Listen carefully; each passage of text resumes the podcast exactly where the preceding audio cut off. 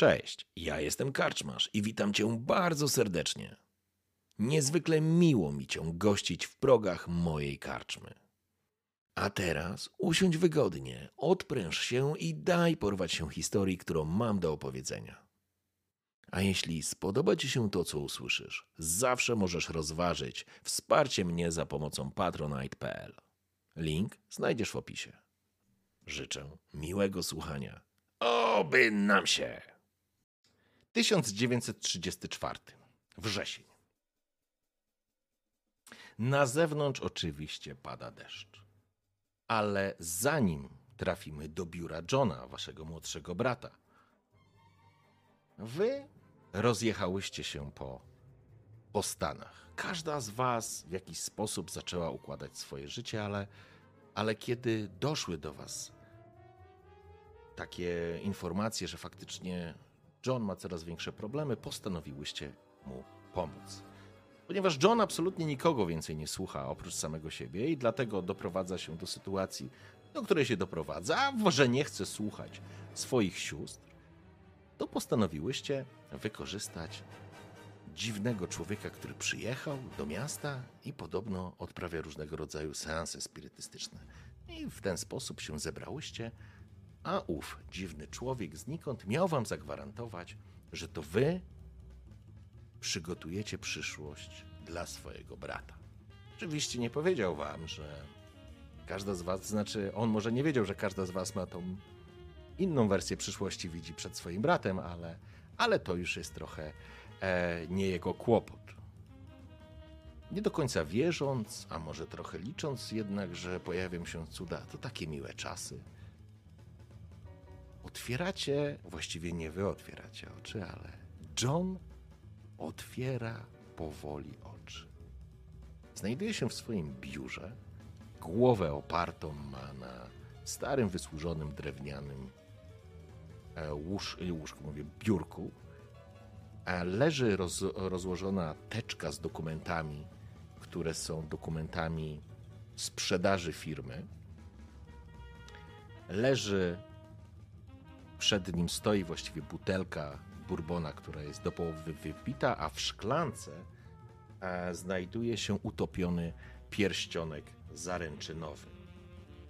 Obok niego znajduje się jeszcze żeton z kasyna, w którym niestety nasz John przegrał wszystko, co miał.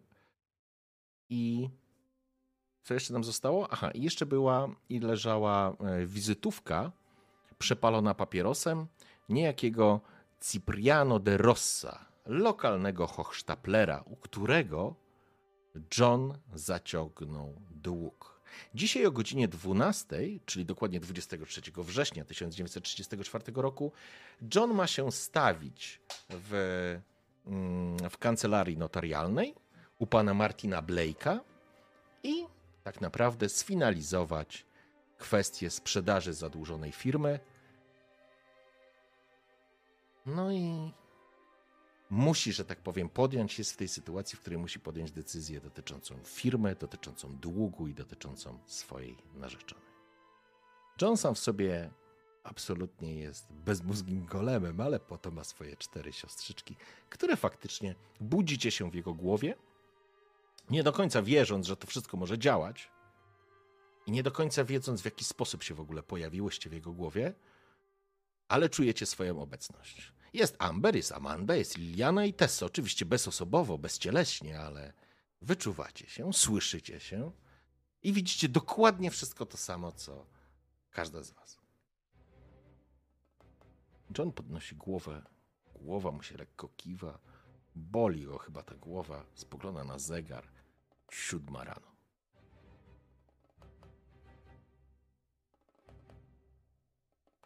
Możecie ze sobą dyskutować, jakby to w ogóle nie będzie wynikało z żadnej innej akcji. Wy możecie ze sobą rozmawiać, bo czujecie swoją obecność, ale jeżeli chcecie przejąć kontrolę nad Johnem, to wchodzimy wtedy w system licytacji. I tak naprawdę John, kiedy się budzi to jest jeden z takich triggerów, który powoduje, że taka licytacja się pojawia. Czy chcecie ze sobą pogadać, czy wchodzimy od razu w licytację?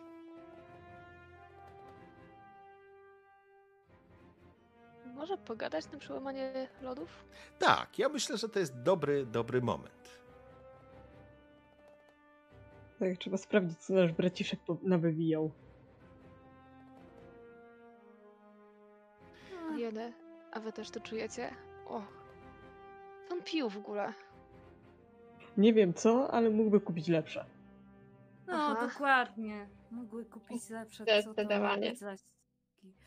Jak można coś takiego pić? No, myślałam, że on ma lepszy gust. No, a widzicie, w szklance tam jest pierścionek od mamy. Czy on się chciał komuś oświadczyć? Tak, temu Bourbonowi. Mówiłam, że to idiota, no.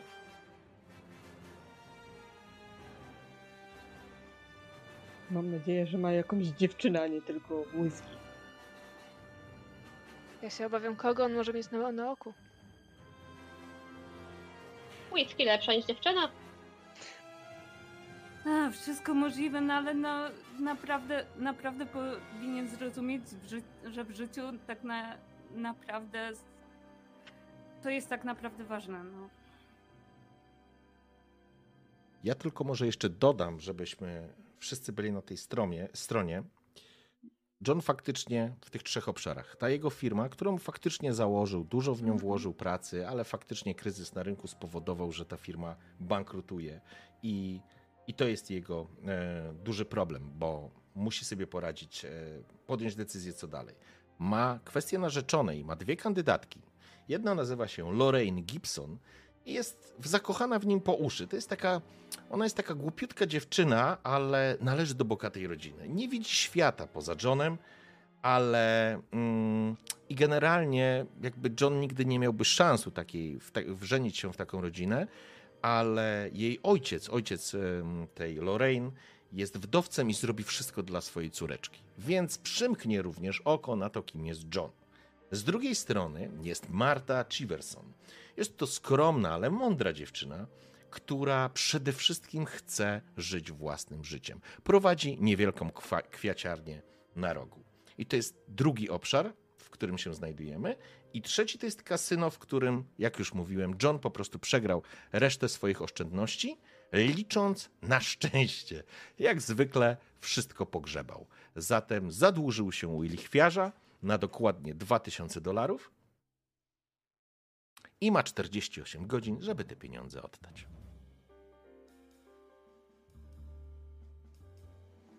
Czy wchodzimy w licytację? A ja tylko w takim razie jeszcze dopytam, to w którym momencie my możemy zacząć mówić o tych naszych rzeczach, które mamy, typu... Cele, jakby cele możesz realizować w momencie, kiedy przejmiesz kontrolę nad Johnem. Nawet tak, jeżeli... A jeżeli chodzi o te rzeczy, które ja chcę dla brata, które już uważam, że są dla niego najlepsze... Tak, to są twoje cele. Tak, to są te twoje cele, czyli te obsesje, które chcesz zrealizować, ale żeby je zrealizować, teoretycznie musisz kontrolować swojego brata, ale rzecz jasna może być sytuacja, w której zupełnie przypadkowo któraś z was będzie kontrolować, ale wypełni cel, który ty masz do zrobienia, nie? Też tak może być. I za każdy wypełniony cel dostajecie po 3 punkty. A za małą obsesję po 1. Więc teraz możemy przejść do licytacji, tak żebyście spróbowały po raz pierwszy przejąć kontrolę nad swoim bratem. Myślę, że powinniśmy. Okej. Zobaczymy, co będzie dalej. W porządku. Tak, bo to was pchnie wtedy do działania. Słuchajcie, dziewczyny. Aha, i każda z was ma dokładnie tą samą wiedzę na temat tych życiowych wyborów swojego brata, czyli długu, firmy i narzeczonych. Ale rzecz jasna, każda z was ma inne cele. Zatem, dziewczyny, robimy pierwszą licytację, bo John się obudził. Macie 20 punktów siły woli i teraz bidujecie, czyli stawiacie jakąś wartość. Na czacie wpiszcie jakąś wartość, ale na rolo, ale nie wrzucajcie jeszcze Enter. I w momencie, kiedy będziecie gotowe, akceptujemy. Ta z was, która dała najwięcej, będzie mogła przejąć kontrolę nad Johnem. Czy jesteście gotowe? Tak. Okej. Dobrze, to 3, 4.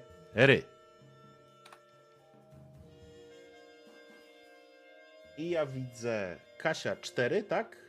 Liliana 7, Amanda 4. No dobrze, czyli Liliana. Okej, w porządku. Głosy twoich sióstr jakby lekko przycichły, ale wy oczywiście dalej funkcjonujecie. Możecie komentować, możecie...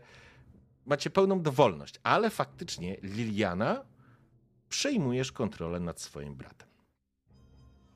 Więc najpierw przeglądam te papiery firmy, żeby zobaczyć, co on tam robił, nawywijał i z kim się właściwie umawia i na co. Bo tam muszą być jakieś większe szczegóły. W porządku. Więc będziesz... Po prostu John pochyla się nad biurkiem, sięga po teczkę, zaczyna przerzucać te papiery. Faktycznie, czym mógł się zajmować John? Macie jakiś pomysł? Jaką firmę założył? Mechanika? Jakąś mechaniczną? Mechanik samochodowy na przykład? To może miał jakiś warsztat albo jakąś ślusarnię, albo jakieś takie podzespoły robił, czy coś takiego dla jakiegoś podwykonawcy. Był jakimś podwykonawcą, w porządku. W każdym razie funkcjonował sobie w przemyśle motoryzacyjnym, przygotowywał jakieś elementy do produkcji samochodów potrzebne. Niestety pojawił się krach na rynku, który ze względu na to, że prowadził małą firmę, jego dotknął najbardziej. Bez dużych i pleców i zasobów nie był w stanie sobie z tym poradzić. Firma ma duże problemy finansowe. Ty, Liliana, jesteś w stanie wyjść właściwie z każdej sytuacji, jeżeli chodzi o prowadzenie firmy. Jest dla ciebie ona jednym z najważniejszych elementów, ale faktycznie są kłopoty i może ją sprzedać. Sprawę prowadzi pan Blake, jak dobrze pamiętam. Jest normalną kancelarią, normalnym notarialnym notariuszem, prawnikiem, który prowadzi sprzedaż tej firmy, którą ma kupić jakiś większy kontrahent, być może ktoś, kto posiadał więcej tych warsztatów albo uznaje, że chce sobie zrobić z tego filię.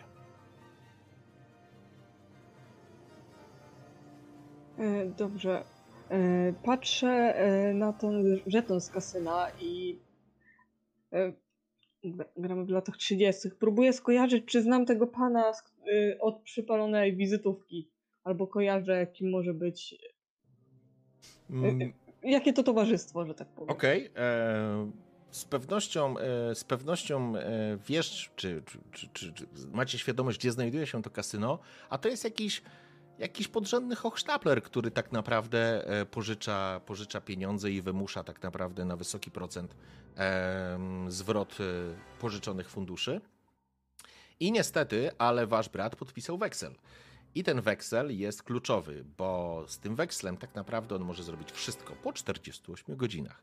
Generalnie firma zostaje sprzedana za ileś dolarów. To nie jest istotne. Istotne jest to, że po sprzedaży jest w stanie wasz brat spłacić dług u hochsztaplera, czyli dokładnie te $2000 i zostanie mu jeszcze parę stówek. Okej. Co o tym myślicie? Patrzy na siostry. Jakby patrzę. Ciężko to nazwać patrzeniem, ale... Wyobraźcie sobie, że macie świadomość swojej obecności, nie? I gadajcie tak, jakbyście się widziały. Wy możecie się widzieć, to nie ma znaczenia. To jest jak wam łatwiej. Tak, zadaję pytanie w myślach, bo wiem, że one słyszą. No. I wylewam resztę bourbonu ze szklanki, idę umyć pierścionek i pakuję do pudełka, w którym powinien być. Okej.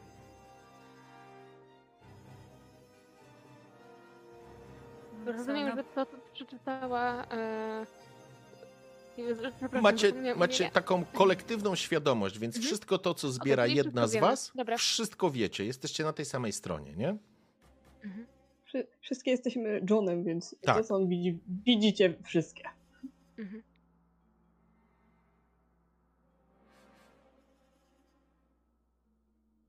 John poszedł, wymył szklankę, odłożył.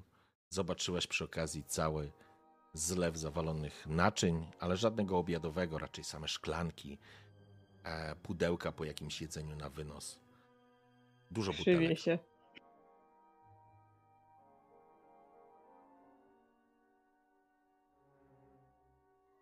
Co robi John? Jest godzina 7 rano, jeśli dobrze rozumiem. Tak. Patrzę, czy ma coś, co nadaje się do zjedzenia w tym momencie jeszcze. I w ogóle jak jest ubrany John, bo to jest istotne.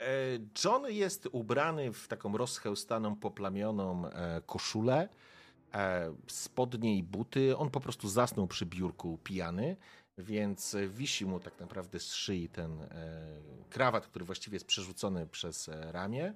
No wygląda jak 7 nieszczęść. Śmierdzi alkoholem i wy wszystkie macie świadomość, że ma potwornego kaca, odór gorzelni z pyska i w ogóle... Na pewno musimy iść na spotkanie z tym prawnikiem, bo dowiedzieć się, jak to wygląda. Możecie, dziewczyny, normalnie ze sobą rozmawiać, nie? Bez względu w każdym momencie, tylko w momencie, kiedy Liliana teraz ma przejętego Johna, to ona decyduje, co John zrobi, nie? Ale rozmawiać możecie normalnie. No, chyba trzeba się iść ogarnąć do łazienki. To na pewno, ale... Daj mi chwilę, bo muszę pomyśleć, w jakiej kolejności, gdzie powinniśmy iść. Najpierw to do łazienki. W pierwszej kolejności. Tak, no każe Johnowi zacząć się ogarniać, umyć tak, zęby. Może coś zjeść na szybko najpierw przed łazienką. To znaczy, patrzę, czy John ma jakieś jedzenie w domu. Jakieś suchary i słodycze. Nic konkretnego, nic takiego normalnego do jedzenia, nawet owoców nie ma. Zjemy na mieście. Każe mu iść się zacząć ogarniać. Nie, no można też wziąć ze sobą coś, za parę słodyczy spitrać w kieszeń i po drodze się zje. Słodycze? Tak, żeby się zęby zepsuły? Aby się odstresować trochę przed tym. On już się odstresował. Idzie się kąpać, ogarniać i zacząć wyglądać jak człowiek. Okej, w porządku. Liliana, teraz go prowadzisz, on przechodzi po prostu do łazienki, ignorując jedzenie, nawet nie czuje specjalnie głodu. Gdzieś o szyby uderza padający deszcz, słychać samochody i tak naprawdę odgłosy miasta. On wchodzi pod prysznic, bierze prysznic, ogarnia się, zaczyna się ubierać. Czy on się zaczyna ubierać w ten pedantyczny sposób, czy na razie po prostu się ubiera? Na razie po prostu się ubiera, bo jeszcze nie wiadomo, czy czegoś tu w mieszkaniu nie znajdziemy. Okej. Po paru chwilach John wychodzi z łazienki, jak Sims, ubrany, gotowy do działania. Z dużym kacem i może jest głodny, ale to jest jakby mniej istotne z punktu widzenia waszych celów do realizacji. Tak, patrzę, czy ma jakieś zapisane notatki odnośnie czegokolwiek, albo przeglądam jego skoroszy, notatnik, bo tutaj nie ma jeszcze telefonów komórkowych w tych czasach. Jakieś numery telefonów, kontakty, tego typu sprawy. W porządku. Bez problemu myślę, że na takim obrotowym, taki wizytownik obrotowy znajdujecie numery telefonów zarówno do Marty, jak i do Lorraine. Oraz jest wizytówka z numerem telefonu do pana Cipriano de Rosso. Także ten numer też bez problemu możecie mieć. Więc podpowiadam Johnowi, żeby schował na razie cały ten notatnik do kieszeni, żebyśmy go mieli pod ręką. On wyciąga po prostu te wizytówki z tego obrotowego wizytownika i wkłada sobie do kieszeni koszuli. Dostał te wizytówki od kogoś, czy to są takie własne zapiski? To są własne zapiski, takie wiesz, na takim obrotowym, to jest taki notatnik obrotowy, jak ze starych czasów, że on po prostu wyrwał to i włożył, nie? Nie wiem, czy to ma znaczenie, jakim charakterem pisma, czy na przykład jakieś nazwisko zapisał jakoś bardziej porządnie niż inne, zrobi jakiś dopisek. Tak, oczywiście. Przy Lorraine dopisał kochanie, a przy Marcie słoneczko.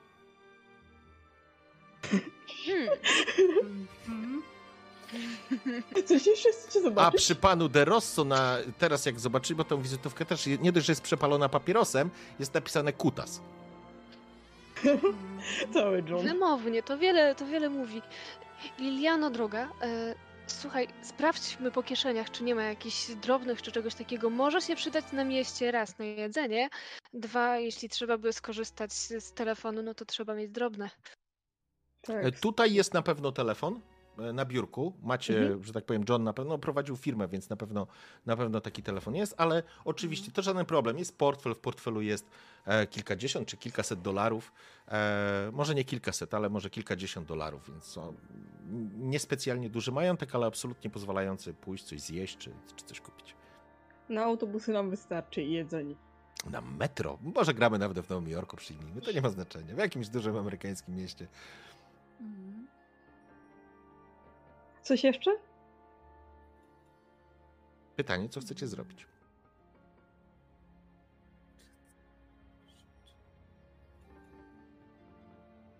Chyba, czy ma zdjęcie tych dziewczyn gdzieś, żebyśmy wiedziały, jak wyglądają. Tak, idę poszukać albumów. Nie znam jakoś. Okej, w porządku.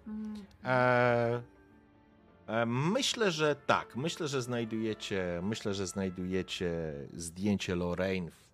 Na pewno nie John kupił tą obramówkę, ramkę na zdjęcie. To na stówę nie on. John ubrany w taki elegancki garnitur, nawet Liliana dobrze wygląda, dobrze leży. Amber, nie wstydziłabyś się go wziąć tam na jakiś raut ze sobą. No kurczę. Naprawdę jak chce, to potrafi, nie? To dobrze, wiem, w to się ubierze. Uśmiecham się. O ile to jest jego garnitura niewypożyczony. Zobaczymy.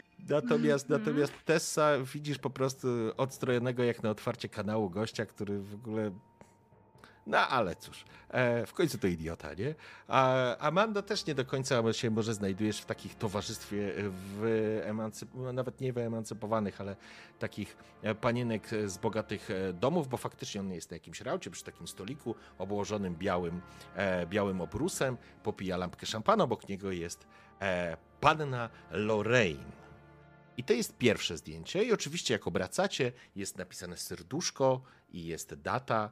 A to miało miejsce, przyjmijmy, latem. Jest wrzesień, więc przyjmijmy, że to jest zdjęcie z jakiegoś lipca albo sierpnia.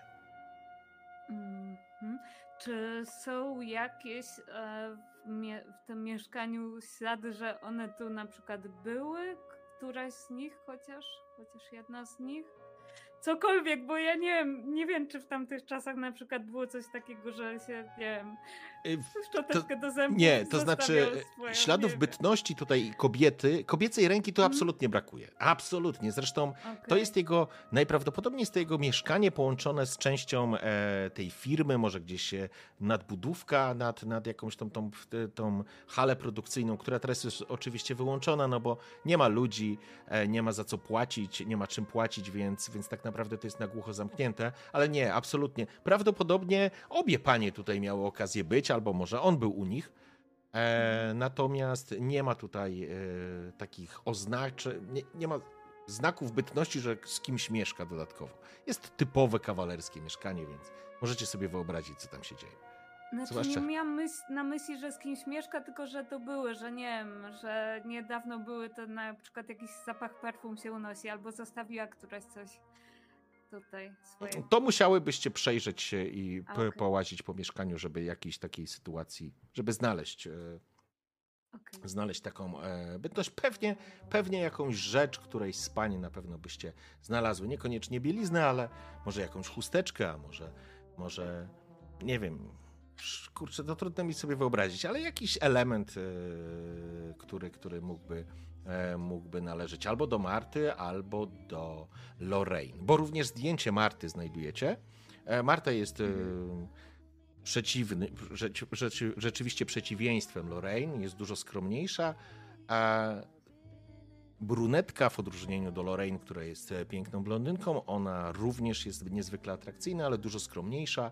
W takich prostszych szatach, przepraszam, jestem cały czas w świecie fantazy, smoki latają, fireballe latają, oczywiście w takim prostszym ubraniu i faktycznie jest na przykład wśród kwiatów, może na jakiejś łące, to też mogłoby tak pasować, albo przy swoim stoisku z kwiatami na ulicy gdzieś, więc też bardzo urocze zdjęcie.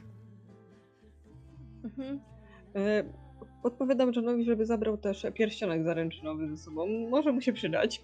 Okay. Więc żeby go nie zostawiał w mieszkaniu, nie zrobił takiej głupoty. W porządku. John zabiera z pierścionek, chowa do kieszeni. Potrzebujemy coś jeszcze zabrać albo zobaczyć, czy możemy się ubrać i wyjść w końcu na miasto?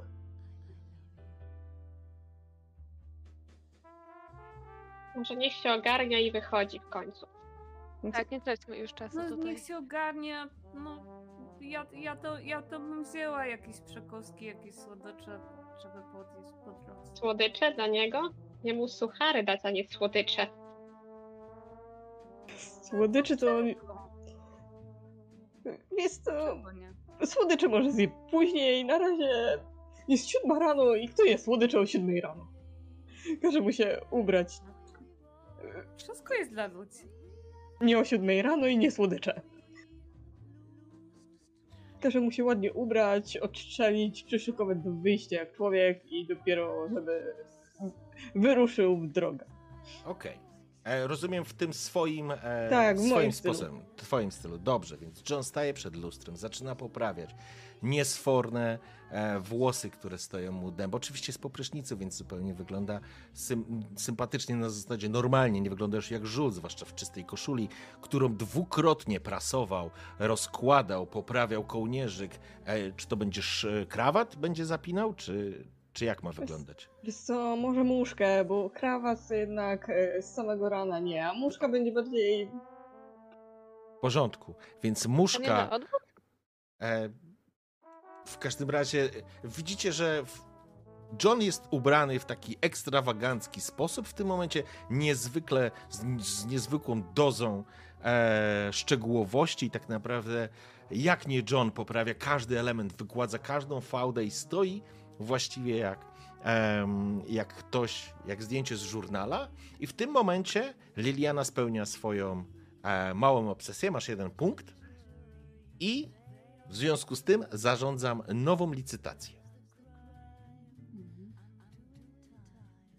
Pamiętajcie, że możecie licytować również za 0. To jest wasza decyzja.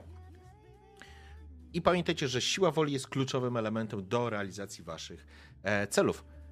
Dobrze, dziewczyny, proszę o wasze bidy i na 3-4 będziemy odpalać na czacie. Jesteście gotowe? Tak. No to 3-4. Okej, Amanda i Kasia, czyli Amber. Macie po 5, więc każda z was rzuca kostką K6. Mhm, czyli 1D6 w moim przypadku, tak. Dobra. Mhm. To za 3 rzucamy, czy... Nie, to możecie jedna po drugim. Wyższy wynik po prostu powoduje przejście. Amanda. Okej, Kasia, czyli Amber. Amber, tak. Będziesz przejmować i teraz tak, ważną rzeczą pamiętajcie, że punkty siły woli płaci tylko osoba, która przejmuje kontrolę. Osoby, które nie wygrały, wracają im do puli te punkty, które bidowały, tak? Czyli Amber. W tym momencie John gotowy do wyjścia zatrzymał się przed drzwiami. I jeszcze rzucę okiem, skorzystam ze swojej spostrzegawczości, czy czegoś innego nie ma w mieszkaniu, co mogłoby zwrócić moją uwagę. Na przykład jeśli... A czego byś szukała? Czego byś chciała, co byś chciała znaleźć? Masz coś, co byś chciała znaleźć? Właśnie, co do tej bytności dziewczyn na przykład, czy nie ma jakiejś szminki chociażby. Okej, w porządku. Wiesz co? Ja myślę, że to nawet nie będzie... Ale nie, to wtedy w takim razie poproszę ciebie o test. Test, dobrze. Pamiętaj, że jeżeli oblejesz test... Tak, jeżeli oblejesz test, tracisz kontrolę nad Johnem. Możecie również przy testach użyć swoich punktów siły woli do podniesienia waszej szansy. Krótko mówiąc, jeżeli testujecie coś, co pasuje do waszej umiejętności, to macie sukces przy 3, 4, 5 i 6. Wypalając 2 punkty siły woli, macie automatyczny sukces, koniec historii. W przypadku, jeżeli robicie test czegoś, czego nie macie umiejętności, to chyba tylko przy 6, jak dobrze pamiętam, test wychodził. Więc pytanie do ciebie, czy... Ty, Amber, będziesz testować po prostu skill bez żadnych siły woli, czy jednak dokładasz coś? No bez siły woli spróbujemy. Okej, okay. No to rzucaj. O! John się obrócił jakby w kierunku łazienki, już chciał ruszyć w tamtą stronę. Ach, co jest? Obraca się z takim skrzywioną twarzą. Amber, czujesz jak zostajesz wypchnięta z tej dominującej roli i tracisz kontrolę nad swoim bratem. I to jest, słuchajcie, moment, w którym John stoi lekko skołowaciały i zaczynamy na kolejną licytację. Ja oczywiście biorę w niej udział. Tak, oczywiście, możesz brać w niej udział, żaden problem. Więc jak będziecie gotowe, dawajcie znać. Gotowe. Okej, okay. 3, 4. Okej. Okay. Amanda i Amber po 6, więc tak dziewczyny, samo. Rzucacie kostką K6 i sprawdzamy, która z was przejmie kontrolę. O ja, znowu po 4? No to jeszcze raz. To mamy wojnę.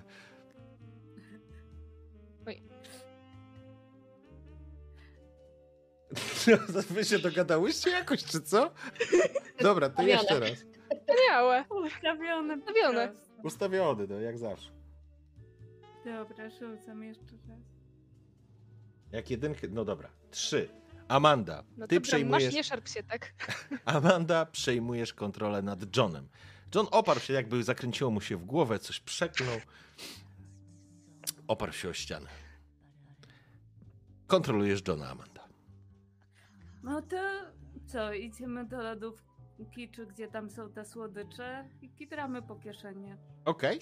Okay. Trzeba cośkolwiek zjeść. No okay. Nie ma nic innego, te suchary to bez sensu, no bo co tak na sucho tylko. No i okay. Nawet pewnie już nie bardzo jest czymś pomóc. Możecie, oczywiście wy ze sobą możecie gadać, nie? To... Dobrze, bierzcie słodycze i idź już. John przychodzi, po prostu bierze z jakiejś takiej kryształowej, takiego półmiska, po prostu bierze jakieś tam cukierki, upycha do tego ładnego garnituru i widzicie, że John faktycznie nie bierze sobie cukiereczka, tylko John bierze pełnymi garściami, tak naprawdę opróżniając ten półmisek i wkłada sobie, co powoduje, Liliana, że na tym nieskazitelnym garniturze w tych kieszeniach zaczynają się pojawiać takie wypukłości, bo widać, że tam coś napchał. Ogląda to jest garnitur. Tak, ale oczej. Wygląda jakby sklep obrabował. Boże. O, zaraz się uklepie wszystko. Zje i zaraz się wszystko uklepie. Okej, okay, to co teraz? Co z Johnem? Chodzę, no. Okay. Idę na to spotkanie, no kiedyś trzeba wyjść w końcu. W porządku, słuchajcie, jest godzina, przyjmijmy, że gdzieś koło 8, zanim on się tam wszystko pozbierał, więc do spotkania są jeszcze 4 godziny. Jeżeli chcecie, możemy przeskoczyć, możemy się bawić czasem, to żaden problem, tylko musicie mi powiedzieć, że chcecie to zrobić, chyba że chcecie coś w tak zwanym międzyczasie zrobić. Ja niemniej jednak opiszę, że... Czy... tylko powiem, że nasz John po prostu wychodzi na klatkę schodową, która prowadzi krótkimi schodami na parter i faktycznie jest przy tej swojej hali produkcyjnej. Obraca się, widać kilka maszyn, opustoszałe stanowiska pracy, widać kilka projektów porozsypywanych, trochę materiałów.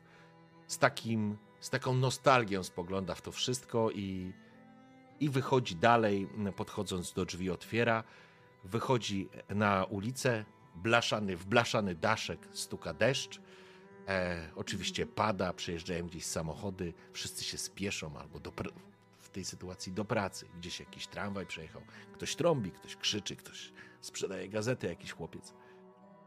Stoicie pod tym daszkiem. Gdzie dalej? No właśnie, no to co robimy? Czy przeskakujemy do tego spotkania? Bo bierz gazetę. Bierz gazetę od chłopca, no dowiemy się, co słychać w świecie, bo na razie wiemy tylko tyle, że się ubił. Tak. A no tak, gazety warto wziąć, bo może znowu napiszą o jakiejś na przykład wyprawie, gdzieś, gdzie można się dorobić, tak, albo zostać wreszcie bogatym. No tak jak na przykład była jakiś czas temu taka wyprawa na przykład do Peru i tam jedna kobieta się bardzo dorobiła na tym. Taka była biedna, a później tak się dorobiła, wszyscy jej zazdrościli. I tyle miała adoratorów od razu. No. Okej, chłopiec podbiega, podaje gazetę. Faktycznie przyjmijmy, że to jest Nowy Jork. Nie ma znaczenia. Podaje tą gazetę. Nie, to nie jest Nowy Jork. To jest jakieś miasto bez nazwy. Nie ma to znaczenia. Gazeta nazywa się Obserwator. Zapłaciliście dzieciakowi. Otwierasz gazetę. Jest trochę wydarzeń politycznych i różnych innych, ale nie mam pojęcia, co się mogłoby wydarzyć. Ale może faktycznie o jakiejś wyprawie archeologicznej, a może ktoś coś gdzieś przywiózł. Do ja muzeum. Szukam, czy jest to coś o Lorraine albo jej rodzinie, tak jakby jak Amanda przekręca strony, czy coś jest, jak coś zobaczę, no to proszę, żeby na chwilę zostać na stronie. Okej. Może jest jakieś ogłoszenie z tej kwiaciarni, coś takiego, można by ją odwiedzić w takim razie, jeśli by był adres. Gdzie ta kwiaciarnia jest, na pewno wiecie. Macie tą świadomość, myślę, że jakby znacie to miasto, widziałyście zdjęcie, przy którym była Marta, więc nie ma żadnego problemu, żeby do niej trafić, ale może ogłoszenie, nie, dlaczego nie? Ogłoszenie mogłoby być. Jest kwiaciarnia, która nazywa się Stokrotka i jest na rogu kilku głównych ulic, natomiast w przypadku Lorraine i jej rodziny być może nie są na tyle zamożni, żeby o nich pisali w gazetach. Ale faktycznie zdecydowanie są bogaci. Albo przy kasie.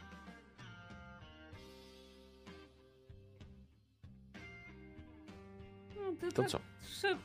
Szybko przeglądam, patrzę, czy coś jest, co mogłoby być dla mnie interesujące. A czego szukasz? No właśnie... Głównie takich informacji, no bo skoro z firmą słabo, to... Reklama kasyna. Się odbić od dna. Oczywiście, no. Wielka jednostronicowa reklama. Zmień swoje życie już dziś. Zapraszamy do naszego kasyna. Złota szóstka się nazywa to kasyno. Zagraj o swoje życie, zmień swoje życie. Oczywiście tam możesz spróbować. John już spróbował. Nie, to są stałe problemy. Nie, to nie. No, w życiu. Myślę, że są ciekawsze sposoby niż kasyna. Ja tak sobie myślę, że miło byłoby się przejść na spacer, co prawda w deszczu, ale zawsze spacer jest okej. A zjeść śniadanie przy okazji i może zahaczyć o kwiaciarnię na moment, żeby się chociaż na chwilę spojrzeć, spotkać z Martą tuż przed pójściem właśnie gdzieś tam do notariusza, przed podjęciem trudnej decyzji. Okej. Okay. Zawsze jakaś rada, zawsze jakieś miłe słowo. Myślę, że dobrym pomysłem byłoby też spotkanie się z Lorraine, bo jeśli ten notariusz potrzebowałby pieniążków, to myślę, że ukochana dziewczyna, która chce mu pomóc, nie odmówi wsparcia, więc zdecyduj, do którą z nich odwiedzimy, ale śniadanko jest dobrym pomysłem. A Lorraine w którym miejscu jest teraz? Lorraine? Znamy adres mniej więcej, nie? Tak, oczywiście. Jakby nie ma z tym problemu. Z tych podstawowymi informacjami absolutnie nie ma żadnego kłopotu. Znajduje się na pewno w bardziej zamożnej dzielnicy. Mieszka w jakiejś rezydencji. Może nie jakiejś tam największej, to nie jest Krezus, jej ojciec, ale na pewno są zamożni, więc bez problemu możecie tam trafić. Pytanie, czy Lorraine jest w domu aktualnie, czy nie ma jej w pracy na przykład? O, Lorraine na pewno nie pracuje, Amber. O 8 rano, ona jest dziewczyną z dobrego domu, nie musi pracować, jej tatuś wszystko jej daje. Tak, jest wdowcem i... Bananowe dziecko. Lorraine o 8 rano to ona pewnie śpi. Za to takie, które mogłyby utrzymać naszego braciszka. Uśmiechamy się. Lepiej, żeby był samodzielny trochę bardziej jednak, niż uzależniał się od innych bogatych ludzi, którzy mają wpływy i są sprytniejsi od niego. Wtedy mógłby ratować firmę. A wtedy byłby dużo bardziej szczęśliwy. No błagan, dziewczyny, od niego komar jest sprytniejszy. Jakaś ta firma szła, tylko gdyby nie grał w kasynach, byłoby dużo lepiej. Dziewczyna go przypiluje. No ja mam przeczucie, że ta Marta może być trochę bardziej ogarnięta, jednak prowadzi sama swój biznes. kurczę, no on też prowadził sam biznes, i to nie jest powiedziane, że to jest dobry pomysł prowadzić samemu biznes. Nie wiemy, kim jest Marta, nie wiemy, jaka ona jest. Warto by się przekonać, a to, że nasz brat jest nieudacznikiem, to jest oczywista oczywistość, ale nie każdy jest naszym bratem, także myślę, że warto by się udać. No cóż, Amanda, teraz ty nimi kierujesz, więc kieruj mądrze. A powinniśmy się najpierw udać na to spotkanie i wtedy, jak się okaże, że potrzebne są pieniądze, to dopiero zapytać się o to Lorraine, czy... Spotkanie jest o 12, więc zdążymy najpierw ją odwiedzić, bo potem pomyśli, że chcemy od niej pieniądze, znaczy John chce, i będzie... No, Zobacz, jakby to wyglądało. A to i tak będzie oczywiste. W dużej mierze. Chcę pójść do Lorraine w takim razie odwiedzić. Okej. Czyli John łapie jakąś taksówkę, czy jedzie tramwajem, nieważne, wyciągnął parasol, rozłożył go nad głową, wsiada do pojazdu i jedzie do zamożnej dzielnicy. Taksówkarz próbuje coś zagadać. Zwraca się do Johna. Ale paskudna pogoda dzisiaj, prawda? Co pan mówi? Co? Oj, dopiero jakby taksówkarz wyłapał, kiedy się John odezwał. Uff. Nic. Paskudna pogoda. Przejeżdżacie przez ulicę. Myślę, że zajęło to jakieś 30 minut, kiedy taksówka się zatrzymała. John uregulował rachunek. Znajdujecie się przed rezydencją Lorraine i jej ojca. Rezydencja Gibsonów.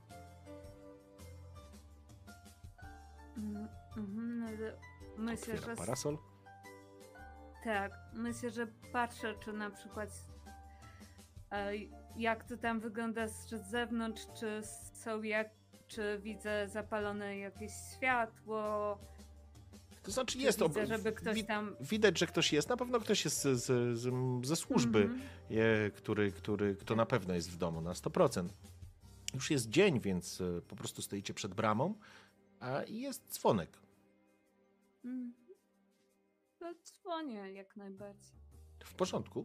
Po chwili otwierają się drzwi. Staje w nich starszy majordomus. Dzień dobry, panie John. O tak wczesnej porze? Kłaniam się i może... Jeśli szanowny pan pozwoli, chciałbym porozmawiać z Lorraine. Panienka Lorraine dopiero wstała. Jest taki lekko zgorszony, że o tej porze się... narzuca, ale... Mówiłam, żeby zjeść śniadanie najpierw i pójść do kawiarni, to nie. Kawiarni. Ale mruży oczy i jakby doszedł do niego chuch Johna. Czekaj, mu zęby. Aha. A coś jadł? Tak może zionąć. Obraca się tak... A może pan przyjdzie troszeczkę później. Dobrze się pan czuje? Panie John? Ja? Dobrze. Lucjuszu, kto przyszedł? John! Wpuść go natychmiast! Słyszycie jak Lorraine zbiega po schodach i jakby natychmiast Lucjusz, który jest majordomusem, odstępuje na krok, ona wpada wam w ramionach, całuje was w policzek, jest przeszczęśliwa. Och, śmierdzisz jak gorzelnia.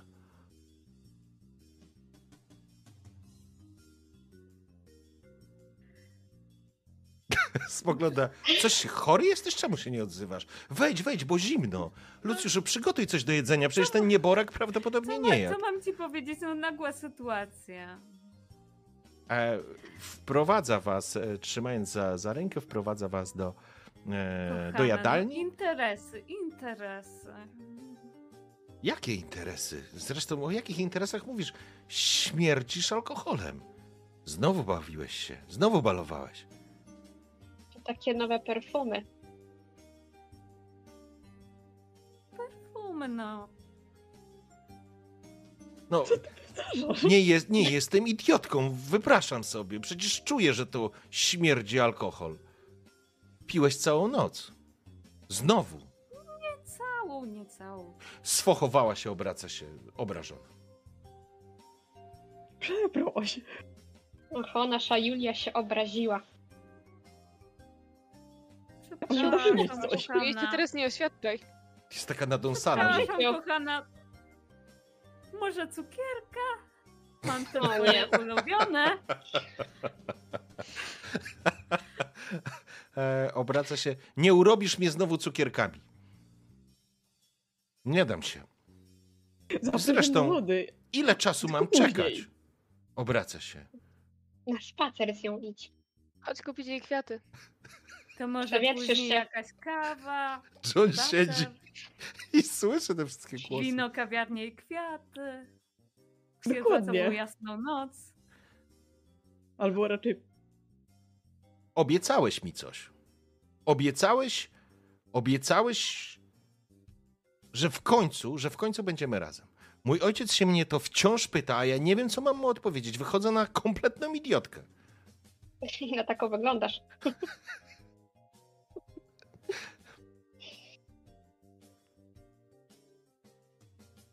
Czemu się nie odzywasz? Czemu się tak lampisz? Gdybyś się zdziwiła, gdyby się oświadczył teraz. Nie. Amanda, spacer. Ładne przeprosiny, kwiatki. Kwiatki? Daj się wyciągnąć dzisiaj na spacer. Wszystko tobie wyjaśnię. Dzisiaj mam bardzo ciekawe, ważne spotkanie. Zobaczysz, że wszystko będzie dobrze, wszystko się ułoży. Kiedy się na 14? O której godzinie chcesz się ze mną spotkać? Bo chyba nie teraz. Nie, czy około godziny 14 będzie paniec odpowiadać? Zastanowię się. Pójdziemy na lody i wszystko wytłumaczę. Będziesz miał swoje słodycze, Amanda, dawaj. John faktycznie patrzy teraz i siedzi. Ona na zasadzie, że ona zobaczy. Po chwili faktycznie Lucjusz przynosi mocną kawę na srebrnej tacy, ustawia i kładzie kilka ciastek.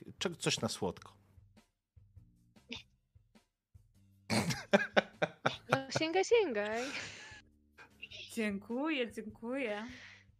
Lucjusz też kultury go nauczyli. Lucjusz jest absolutnie zdegustowany w ogóle, spoglądając się na Johna, ale nie komentuje, bo panienka rzecz jasna jest z niebo wzięta.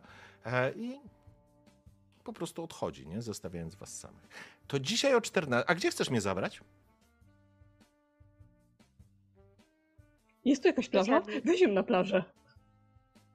Albo do wesołego miasteczka. Albo do wesołego miasteczka. Albo na Turwicko. Gdzie? Na turwisko.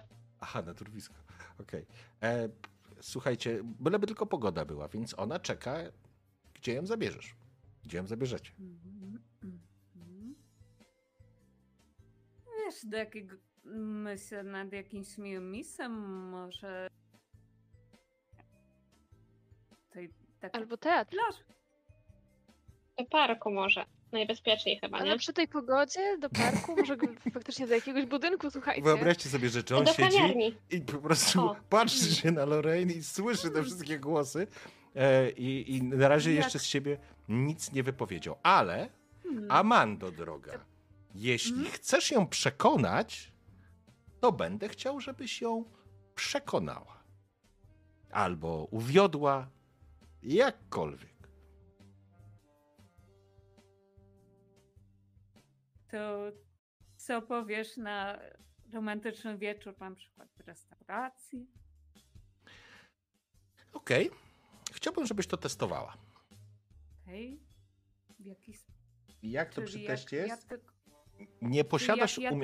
Nie posiadasz tej umiejętności na przekonywanie, czy jakieś tam urabianie, czy cokolwiek innego, więc tylko przy 6 wyjdzie ci test. Chyba że dołożysz kilka punktów z siły woli,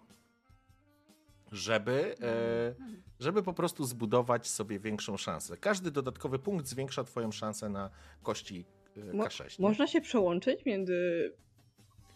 Wiecie co, jest taka zasada w tym i jeżeli chcecie, możemy z niej przeskoczyć, czyli po prostu uznać,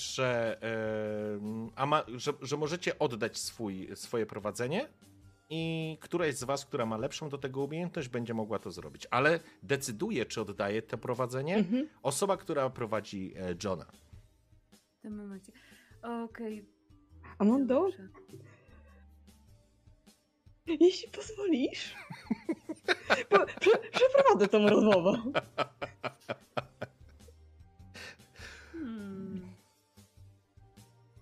Lorraine, no dobrze, spróbuj, zobaczymy. Okej. To jest moment, w którym Amanda, wychodzisz ze skóry Johna i Liliana wchodzi w tą sytuację. John jakby zaczął nagle się poprawiać koszulę, która tutaj była, spogląda na te wypchane kieszenie cukierkami, lekko zdziwiony, ale Lorraine siedzi po drugiej stronie, no i czeka na moją drogę. Więc romantyczny obiad, bo 14 to jeszcze nie wieczór. Romantyczny obiad na plaży. Wszystko wtedy ci wytłumaczę. Przepraszam za mój stan, ale nie mógłbym się... Tak bardzo się za tobą stęskniłem. Wybacz, proszę. Lorraine z zaciekawieniem spogląda się. Oczywiście wiecie, że jest zakochana po uszy w Johnie, więc będzie na pewno, że tak powiem, łatwiej da się przekonać. Ale czy wam wyjdzie? Liliana, będę chciał, żebyś rzucała test, ponieważ masz umiejętność, która pozwala, to wszystkie wyniki na 3 i w górę przekonają Lorraine do spotkania na obiad. Czyli dorzucę jeszcze jeden z mojej siły woli. Okej. Żeby było 4 w górę. To znaczy inaczej. 1 i 2 ci nie wychodzi, wszystko inne ci wychodzi. Jeżeli dołożysz punkt, to tylko przy 1 oblejesz. Okej, no to dokładam punkt, żeby mniejsze szanse, że obleję. Okej, zobaczmy. 3, tak? Tak. O, w porządku. Super. Lorraine obraca się, kokieteryjnie się uśmiecha, zadowolona i szczęśliwa, że usłyszała to, co chciała usłyszeć. Przeskakuje, wyskakuje z tego krzesła, przebiega dookoła stołu, obejmuje Johna, całuje go w policzek. Oczywiście, że będę gotowa. Dopij kawę, a ja idę się przygotować. Dziękuję ci, moja droga. Zajmie to dużo czasu. Więc widzimy się o 14:00. Przyjedziesz po mnie, tak? Oczywiście. Okej. Okej, w porządku.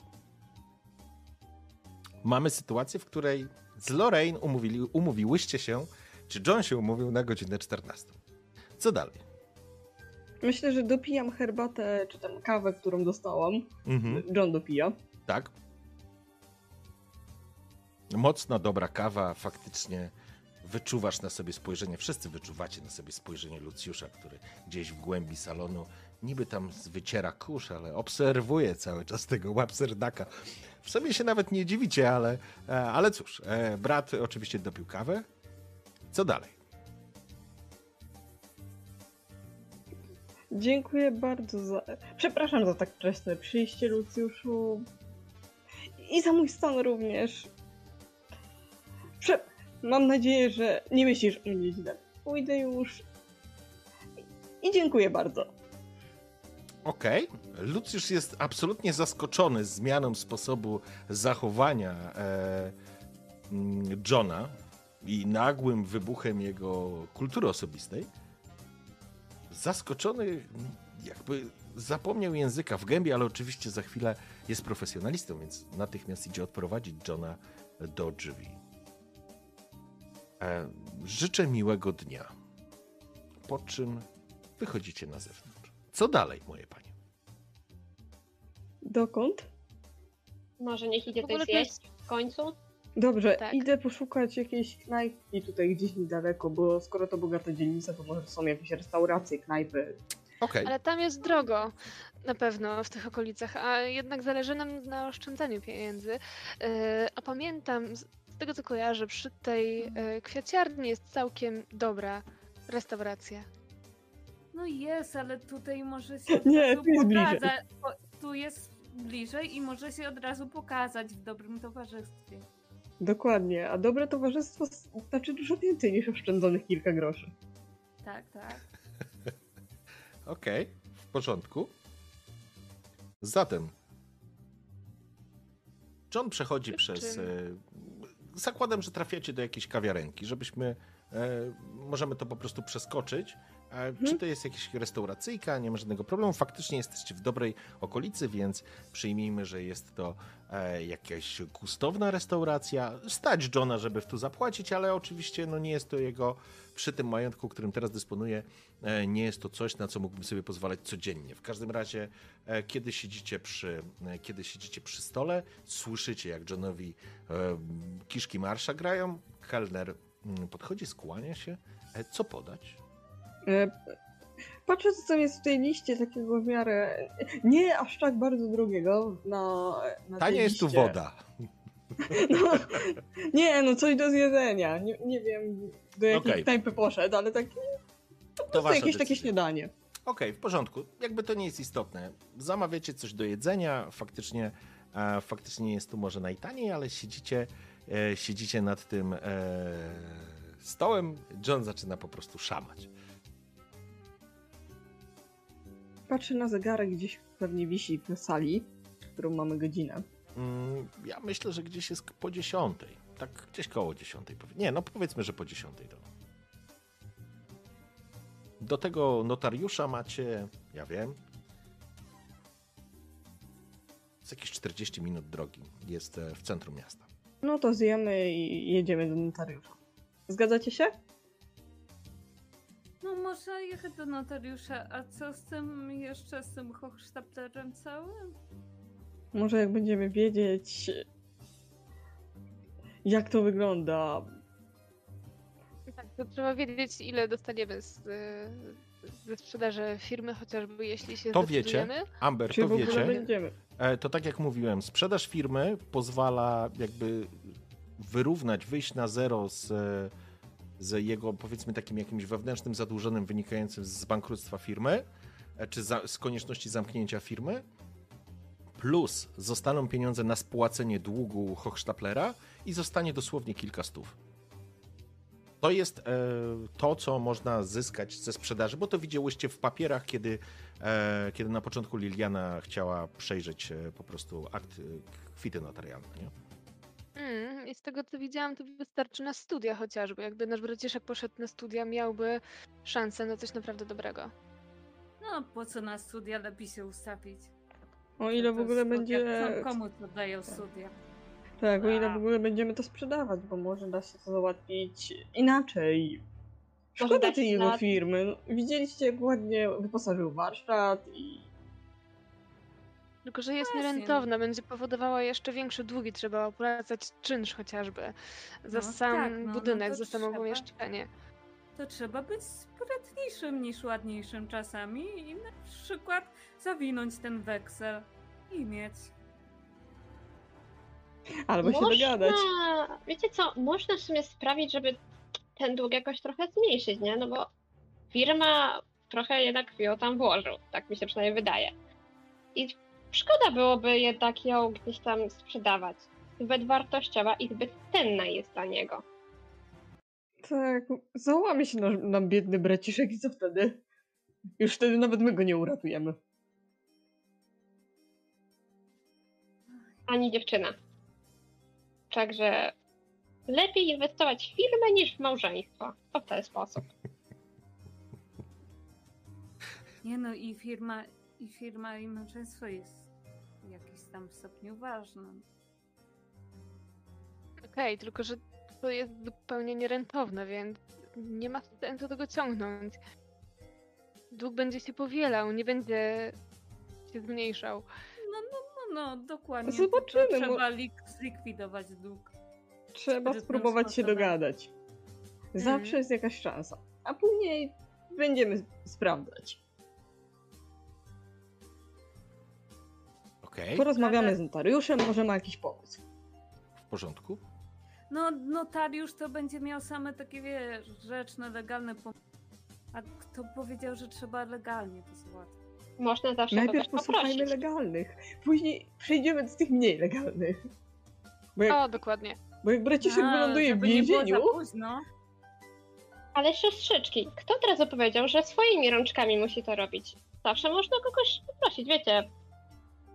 My mówimy, ktoś coś robi. No masz jakiś pomysł? Masz kogoś konkretnego na myśli?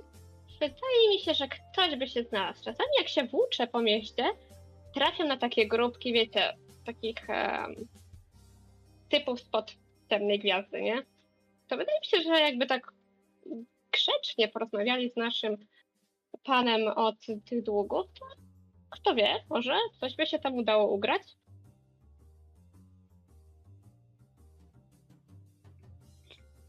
Wydaje mi się, że oni mogą być mimo wszystko sprytniejsi od Johna. Zdecydowanie. Ale nie od nas czterech. No, tak, ale nie wiadomo jak długo tutaj będziemy, nie? Masz rację. No chyba tyle ile trzeba, no bo no kurde. Co ale nie mamy na to wpływu, zobacz. Znalazłyśmy się tutaj tak w przedziwny sposób i dość nagle, więc myślę, że dość nagle to wszystko może się skończyć po prostu. No dokładnie, także trzeba działać szybko mu ustawić życie i już. I wynosimy się stąd, mamy własne życie. No tak, no. W jego głowie jest za mało miejsca na nas cztery. Trochę za ciasno. I tak niewygodnie.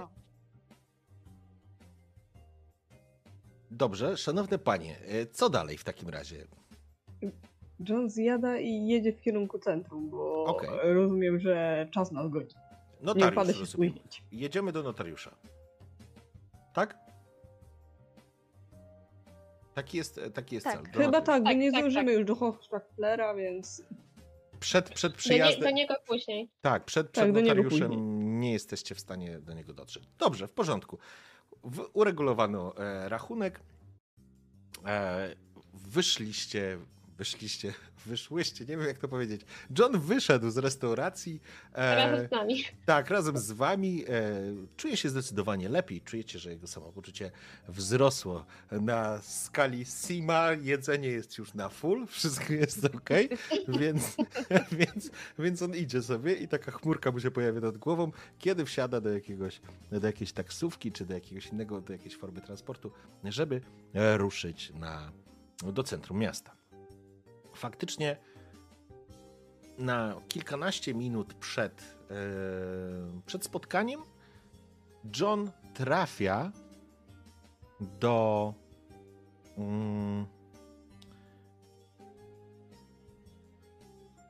ponieważ ta podróż trochę trwała, to zróbmy w ten sposób. Podróż trochę trwa, siedzicie na tej tylnej kanapie, to znaczy John siedzi.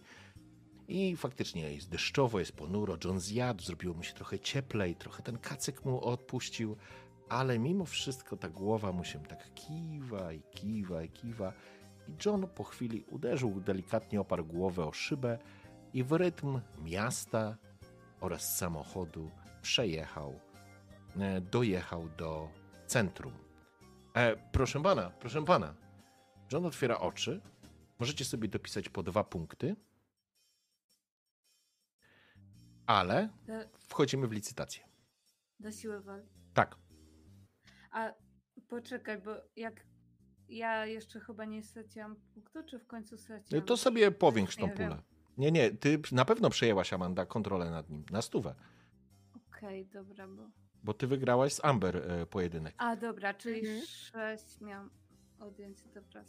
I każda sobie z was dopisuje 2 punkty i to jest ten moment, w którym ja mogę zadecydować, że John po prostu chwilę się rozkojarzył, rozproszył, może przysnął, a że był, mówię, trochę jeszcze na kacu, coś zjadł, długa była podróż, to przysnął i wchodzimy w licytację.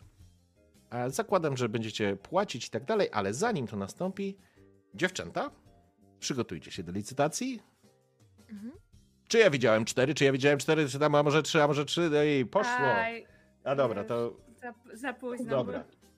Tak, no bo to nie powiedział, że gotowe, ja jeszcze no nie właśnie za szybko ten.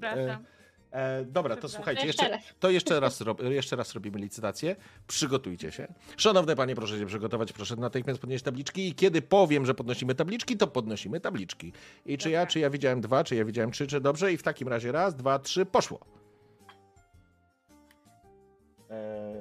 6, 8, 6, 4. Amber. Kasia, Amber.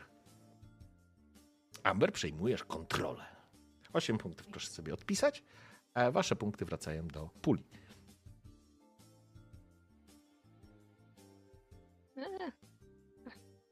Nie chciałam pisać. Okej. To rozumiem, że jesteśmy na miejscu i dojechaliśmy właśnie do tego. Ja myślę, że John po prostu zapłacił za taksówkę i ruszacie do kancelarii. Jest parę minut przed umówioną godziną, czyli jest przed 12, tak chyba o godzinie 12 miało być to spotkanie. Siedzicie w poczekalni, przed wami leży gazeta, pod ręką macie swoją gazetę, którą kupiłyście. No i oczywiście czujesz, że uwierają cię cała masa cukierków, które ma w kieszeni. I po cholerę było je brać. Po co? Wyciągam cukierki, wkładam je, odkładam je w jakieś takie miejsce, gdzie, nie wiem, może jest jakiś pojemniczek albo po prostu stoliczek, to odkładam na stoliczku. Okej, taka spora kubka się zrobiła. Słyszę, że tam z obsługi ktoś przychodzi, zaprasza jakiegoś innego klienta. Dochodzi godzina 12 na takim dużym stojącym zegarze, wybija wahadłowy zegar, godzinę 12 wychodzi uprzejma pani. Dzień dobry panie John, zapraszam. Notariusz już czeka. Dzień dobry. Prowadzicie. Wchodzę. Prowadzicie do jakiejś salki. Jest to salka taka, nazwijmy, no, niekonferencyjna. Jest to po prostu stół, jest ten notariusz, który siedzi z dokumentami. Starszy mężczyzna w takich połówkach, okularach, włosy oczywiście upstrzone siwizną, skłania się, podaje dłoń, witając się. Dzień dobry, panie John. Miło pana widzieć. Proszę usiąść. Dziękuję. Dzień dobry panu. Również miło widzieć. Spogląda się w takim razie. Czy zapoznał się pan z dokumentami? Trochę tam przejrzało się, nie? Pamiętacie szczegóły dokumentów? Tak, średnio. Zależy, o co spyta. To znaczy, macie świadomość, co jest w papierach. To nie jest tak, że nie będziecie wiedziały. No, okej. No dobrze, panie John, w takim razie oferta została złożona, miał pan czas, żeby podjąć decyzję. Sama pana obecność tutaj oznacza, że chyba jednak dobijemy tego targu, co będzie bardzo dobrym ruchem w pańskiej sytuacji. No, jak wiemy, nie jest pan jedyny, niestety nasza gospodarka cierpi po kryzysie, ale wierzę, że to może być dla pana zupełnie nowy start. Też tak sądzę. Uśmiecha się zatem. Także... Czyli możemy dokonać formalności? Tak. Nie, no jeszcze nie teraz. Jeszcze nie teraz poczekać. Jeszcze nie tego, dopiero co wytrzeźwiałem, no gdzie tam już... A skąd wiesz, że ten cały z wizytówki nie powie, że chce 2 razy tyle, a ty sprzedasz firmę za tyle i nie będziesz miała, żeby spłacił dług? Bo już wiemy, że tam jest 2000. My już wiemy, jaka tam jest cena do spłacania i naprawdę zostanie nam dużo hajsu. No i słuchajcie, istnieje coś takiego jak banki, co nie? Zawsze można tam dać kasę. Tak, czy może zostanie z tą sprzedażą, co? Czekajmy. Na co? Poczekajmy. Ale na co? Konkretne argumenty, słuchajcie. I nie mamy czasu, gość czeka na odpowiedź. Tak, przyjemny mężczyzna spogląda się uśmiechnięty. Dajmy mu odpowiedź na przykład jutro, a dzisiaj... Przyszliśmy już tutaj. Tak, więc trzeba zobaczyć, co ma do zaoferowania, bo może dać 2 razy tyle. Przynajmniej to. Ale kto to ma do zaoferowania? Nie widzę jakby alternatyw tutaj nigdzie. Trzeba by porozmawiać z tym drugim panem, który grozi naszemu braciszkowi. No, dokładnie. Trzeba porozmawiać z tym drugim panem. Nie stoi nic na przeszkodzie, żeby teraz spłacić dług, żeby teraz sprzedać firmę, mieć te pieniądze, dać je do banku w ogóle od razu, żeby nie nosić ich przy sobie. To jest istotne. Oprócz tego zawsze można tego gościa drugiego też zastraszyć, tak jak proponowałyście, zmniejszyć dług. i spłacić mniejszy i mieć jeszcze więcej dzięki temu. Panie John, ja rozumiem, że ta sytuacja jest dla pana na pewno emocjonalnie wyczerpująca. Rozumiem i wielu przedsiębiorców jest w podobnej sytuacji, ale naprawdę muszę powiedzieć, że mój klient daje wyjątkowo dobrą ofertę, która załatwia wiele pańskich problemów. Spytaj, kto to? Może zastraszymy tego klienta. A z ciekawości, kim jest ten drugi klient? Kim jest ten klient? Słuchajcie, to jest jakiś gość, który ma kilka takich warsztatów, być może ma kilka filii i chciałby tutaj otworzyć swoją filię, dlatego wykupuje tak naprawdę takie hale produkcyjne od tych, którzy chcą mnie po prostu sprzedać. Więc nie jest jakimś wielkim graczem na zasadzie, wiecie, ogólnoamerykańskim, ale może w kilku stanach ma po prostu swoje przedsiębiorstwa i teraz ma okazję kupić firmę Johna. I faktycznie, żeby była jasność, oczywiście on nie może wiedzieć o problemach finansowych Johna z Hochstaplerem, ale faktycznie przy tej sytuacji to tam jest powiedzmy jakieś 2700, 2800 zostaje mu po spłaceniu wszystkich innych zaległości wynikających z zamknięciem firmy. Mhm. I tak sobie myślę, że John, skoro ma i tak fach w ręku, mógłby się od tego człowieka zatrudnić. Może to byłby jakiś start. Na tym zatrudnić, ustawić sobie życie. Ma swoją firmę. Firma może pracować dla niego, tylko niech ją wyprowadzi. Nie może, ponieważ jest zbyt zadłużona. Trzeba czegoś mieć. Okay. Tak, można się dogadać z tym panem, żeby brał mniejszą prowizję i firma wyjdzie na swoje i będzie zarabiać duże pieniądze. Jakoś sobie radził do tej pory. Może przyszedł kryzys, poszła inflacja do góry, to już nie są te pieniądze, które były wcześniej. Błagam, inflacją, ale on firmy włożył całe swoje serce i co teraz nagle ma po prostu komuś oddać? Tak, tam po prostu serce. A serce to ile jest warte? Nie da się wycenić serca. No. Sam ją stworzył, budował od zera. Serce nie zapłacić za... Trzeba się pogodzić czasami z niektórymi rzeczami, a ma fach w ręku, więc tak czy inaczej może się wytrudnić. Jak ma fach w ręku, to nie martwić się o to, że musisz się zajmować firmą. Ale ta firma to ten jego fach. Nie możesz sprzedać czegoś, co jest jego dziełem. To wyobraź sobie oddać komuś... Będzie jeszcze gorzej. Będzie coraz gorzej. Ja mówię, pogadajmy najpierw z tą Lorraine. Zobaczymy, co ona wymyśli, a wtedy udam się do Hochstaplera i może jednak, mówię wam, ten pomysł z pomocą, żeby trochę zmniejszyć dług, nie wydaje się całkiem głupi. Jest dużo innych alternatyw, nie musimy od razu sprzedawać wszystkiego i niszczyć wszystkich innych dróg. Panie John, czy wszystko w porządku? Tak, przepraszam bardzo, tak, oczywiście decyzja została podjęta, tak jak mówiłam. No bez kitu. W takim razie wyciąga takie pióro, podaje ci do ręki. Faktycznie stoi, dokument leży na piórku, miejsce, w którym musisz złożyć podpis. Składam podpis. No tak, sprzedajemy tą firmę. Szalałyście chyba z wrażenia. John podpisuje dokument. Tym samym jego własność przychodzi... Firma przychodzi znajduje nowego właściciela. Gratuluję, panie John, to wyjątkowo dobra decyzja. A wszystkie formalności dopełnimy w najbliższych dniach. Powinien pan w ciągu 24 godzin mieć przelew na swoim koncie. Jest to oczywiście jakiejś wysokiej klasy kancelaria, więc tu nie ma w ogóle szans o jakimś oszustwie czy machlojstwie, tylko faktycznie będzie to domknięte i sfinalizowana.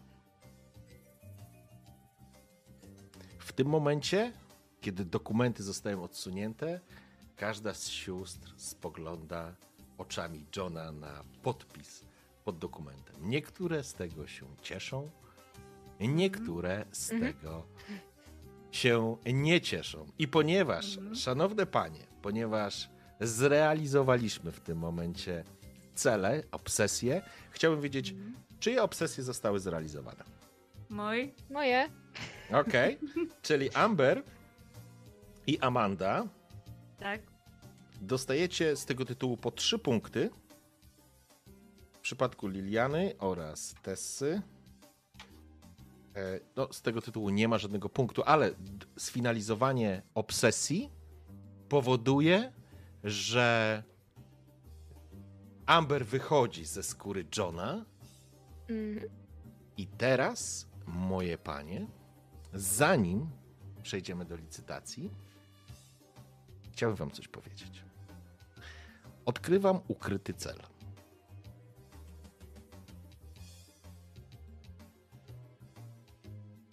John przez chwilę się zastanawiał, a wy tak jakbyście czytały jego myśli.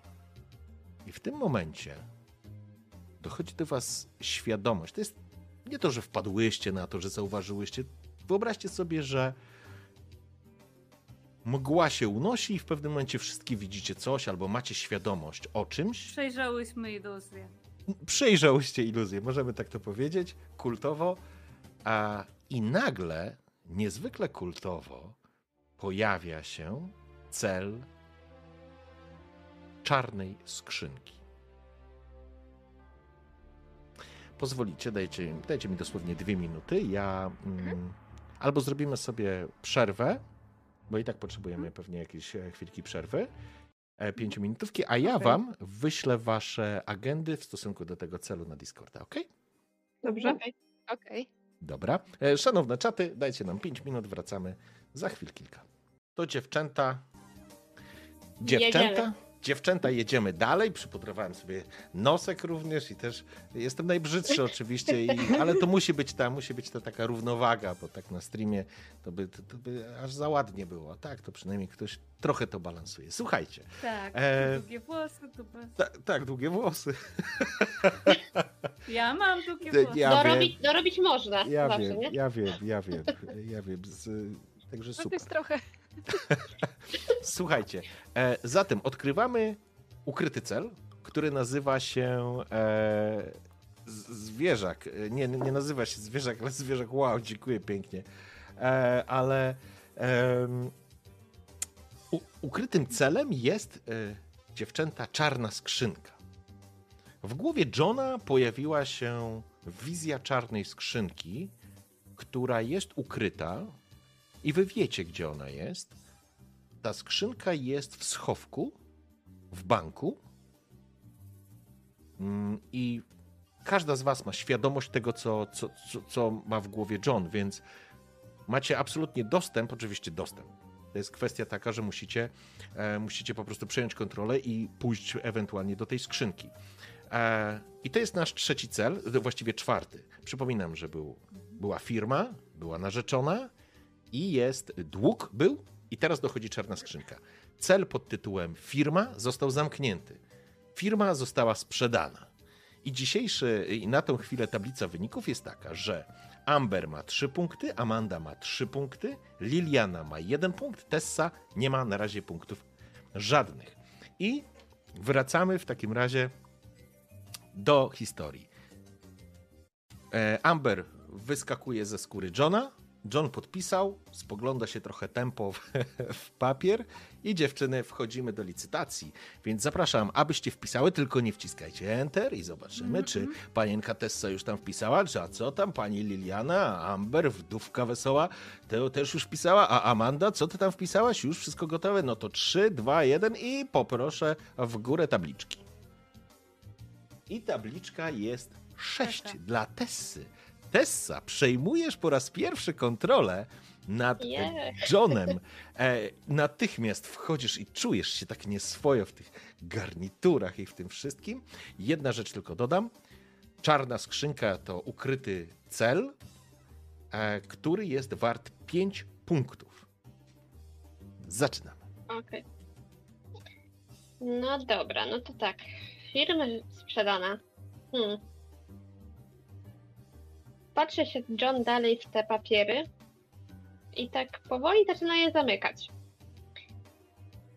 Patrzy się też na tego pana i tak mówi mu, no rozumiem, że to wszystko. Czy ma pan jeszcze dla mnie jakieś informacje odnośnie tej sprzedaży? Nie, tu już wszystko jest w porządku, dokumentacja była przygotowana, więc tak jak powiedziałem wcześniej, w ciągu 24 godzin na pańskim koncie pojawi się umówiona kwota, wszystkie inne elementy prawne zostaną przez nas przygotowane, komplet dokumentów zostanie do pana wysłany na pański adres korespondencyjny. On oczywiście będzie jeszcze funkcjonował do czasu przejęcia majątku, a to też nie jest tak, że już teraz, wiesz, wszystko ci zabierają. Pewnie to jest jakiś proces, który trwa ileś pewnie, jakiś tam okres czasu. To nie jest teraz istotne absolutnie, także... Trzeba wszystko sprawdzić, co tam się podpisuje, czy jakieś drobne druczki. Jo, teraz i tak już po ptokach. Teraz to już popodpisywało. Ale oczywiście wasz... Notariusz podaje wam dłoń. To już wszystko, panie John. Gdyby w czymś mógł pomóc, proszę dzwonić. Uśmiechnięty. Oczywiście. Odprowadzę. Odprowadzę cię do drzwi po prostu, nie? Mhm. John się żegna z prawnikiem, wychodzi na zewnątrz i tak się zastanawia, no dobra. No to już firma poszła. No to teraz chyba czas, by pójść się spotkać z Lorraine. No bo chyba już tak, jest 14. Która godzina właśnie? O 12 powiedzmy, że to trwało z jakieś 45 minut do godziny. No przyjmijmy, nie? Trzeba sprawdzić, czy ten pierścionek nadal mam przy sobie. Myślę, że tak. Ale po co ten pierścionek? Do czego on potrzebny? No jak to po co? No żeby się oświadczyć w końcu. No nie żartuj. No, na ustawkowanie jeszcze będzie jeszcze czas. Poczekajcie. Zanim się oświadczy Lorraine... Daj jej pierścionek, dostanie drugie tyle pieniążków. Dokładnie tak i tak będzie ustawiony. Chyba ona ustawiona. Ona? Nie. Sprzedał firmę. No właśnie. Ona... Jakby to powiedzieć... Nie są jej pieniądze, to są pieniądze jej ojca. Ona nie robi w ogóle w biznesie. Ale ojciec ją kocha. Ona też jest nikim. Ale dokładnie, ojciec nie będzie żył wiecznie, a ona raczej pracować nie będzie też. Jest jedynaczką. Komu przepisze pieniążki kochający tatuś? Ale słuchajcie, ona jedyne co będzie kochać to pieniądze raczej, a nie naszego Johna. No raczej. Widać jak go kocha, jak jest zachwycona, jak od razu przebiegła. Oni nie chcieli go wpuścić, a ona od razu do niego przebiegła z kowronka. To udała. Naiwne. Cała taka Julia normalna. Oj, kochany, oj. Ojej, aż normalnie motylki poszły w brzuchu. Nie. Błagam, ona miałaby być z Johnem? W życiu. Oczywiście, że tak. Nie poznałyście jeszcze Marty. Myślę, że warto coś zrobić. Czy mamy na tyle czasu? Nie, no teraz to nie. Teraz jest to godzina, trzeba się spieszyć, tak. Bo nie wypada, żeby panna Lorraine czeka. Dobra. Nie można się spóźnić. To jest decyzja wasza, jeżeli, to znaczy tak, informacyjnie, dojechanie do kwiaciarni na róg jakiejś głównej ulicy, stąd jest stosunkowo niedaleko, ale to będzie jednak za mało czasu, żeby pójść do Marty, porozmawiać z nią, bla, bla, bla, a później się zapakować i pojechać do Lorraine. Na pewno byście się spóźniły. To może najpierw pojedźmy do Lorraine. Bo powiedzmy, ile tak mniej więcej do tego miejsca spotkania? Do Lorraine, bo tak się umówiłyście, że ją odbierzecie, to jest gdzieś koło godziny, jak pamiętam 45 minut jechałyście od Lorraine do Śródmieścia, a teraz jest już 14, więc to może być dłużej. No dobra, no to iść do niej, czy jednak pójść do Marty? Robimy taką randkę w ciemno, taki teleturniej trochę? Macie świadomość o jednej rzeczy, dziewczyny. Ani Lorraine nie ma zielonego pojęcia o Marcie, jak ani Marta nie ma zielonego pojęcia o Lorraine. Wiem. Okay. Nie wypada tak Lorraine wystawić i nie wypada się spóźnić do Lorraine. Mówisz, nie wypada wystać Lorraine czy kasę i ojca? No ale dobra, idziemy do tej Lorraine. Skoro rzekło się A, to trzeba powiedzieć i B. Więc idziemy do Lorraine. Dalej jestem sceptyczna. Ja tak samo. Jak my na sprzedanie firmy. No ale panienka czeka, nie wypada, żeby panienka długo czeka. na kawalera. Julia poczekała na Romeo, to i Lorraine poczeka na Johna. No ale nie. Ona nie może poczekać, jest umówione. Jest umówione, to umówione. Trzeba dotrzymać słowa. No to idziemy, ale spotkać się można. Także John kieruje swoje kroki, zamawia taksówkę. Podejrzewam, że tak będzie szybciej. Mhm. Ale w międzyczasie, zanim ta taksówka nadjedzie, widzi grupkę kilku takich facetów, powiedzmy w wieku tam 20-30 lat. Mhm. I tak myśli sobie, kurczę, no bo jest ten Hochstapler, jak to tam? Hochstapler, no. Dobra. Lichwiarz. Można powiedzieć, że lichwiarz. O, tak będzie prościej. Mhm. Ten lichwiarz, no i tak, ze sprzedaży firmy tam część kasy pójdzie do tego lichwiarza. No, ale tak... Wygląda na to tak, bo przyjmijmy, słuchajcie, żeby to było prosto i żeby było jasno. U lichwiarza John ma $2000 długu. To po sprzedaży firmy zostaje mu prawie 3000. Tam przyjmijmy, że 2800 ma na koncie, będzie miał. Więc teoretycznie po sprzedaży firmy mógłby spłacić absolutnie lichwiarza i jeszcze by zostało mu kilka stówek. Nie jest to jakiś specjalnie wielki majątek, ale na pewno na start by mu wystarczyło, żeby coś tam zaczął robić. A słuchajcie, siostrzyczki, a może by tak poprosić tych dżentelmenów? Słuchajcie, zapłacimy lichwiarza. Zostanie nam niewiele. A zawsze może trochę przyoszczędzić, nie? No, jaki jest twój plan dokładnie? Mogliby się tam na przykład zakraść. Co proponujesz, żeby ukradli nam papier? Nie. Ja proponuję bardziej, żebyście trochę z nim dogadali. Wiecie, tak grzecznie, kulturalnie, przy kawce, herbatce. Z lichwiarzem dogadali. Czy ty siebie słyszysz? Z lichwiarzem kontynuuj, proszę. Z lichwiarzem się nie dogadujesz, lichwiarza trzeba sprytem. Kochana siostrzyczko, uwierz mi, że oni się tak z kim dogadają, że nam zostanie więcej niż $800 w kieszeni. Jak uważasz, że jesteś w stanie ich przekonać w ciele naszego kochanego braciszka, to leć. Chyba co, Helena, żeby nie było później, a nie mówiłam. Okej. Tessa, jeżeli chcesz użyć swojej wiedzy o mieście, ponieważ to będzie sytuacja, że ty po prostu wiesz, do kogo pójść. To nie jest tak, że ty weźmiesz pierwszych, lepszych ziomków z ulicy, bo wtedy byś musiała faktycznie perswazję albo w jakiś sposób urok osobisty byłbyś cudownie by wyglądał, jakbyś próbowała urabić bandę jakichś bandziorów, ale... faktycznie ty nie będziesz musiała wziąć randomowo, bo ty masz tą umiejętność wiedza o mieście. Ja bym wtedy poproszę ciebie o rzut. Jeżeli ci wyjdzie, to uznajemy, że po prostu znasz kogoś w tym mieście, kto mógłby ci pomóc. Warunek jest taki, że jeżeli będziesz chciała to załatwić teraz, to się spóźnicie do Lorraine. Ale możesz tak zrobić, bo ty kierujesz Johnem. Czyli jeżeli najpierw pogadam z tymi chłopakami, to spóźnię się do naszej Lorraine. Tak, bo jakby tych swoich negocjatorów, no oni nie rosną pod drzewami. Ty wiesz, gdzie pójść, bo ty znasz miasto, masz tę umiejętność, więc wiesz, że musisz pojechać na jakąś dzielnicę.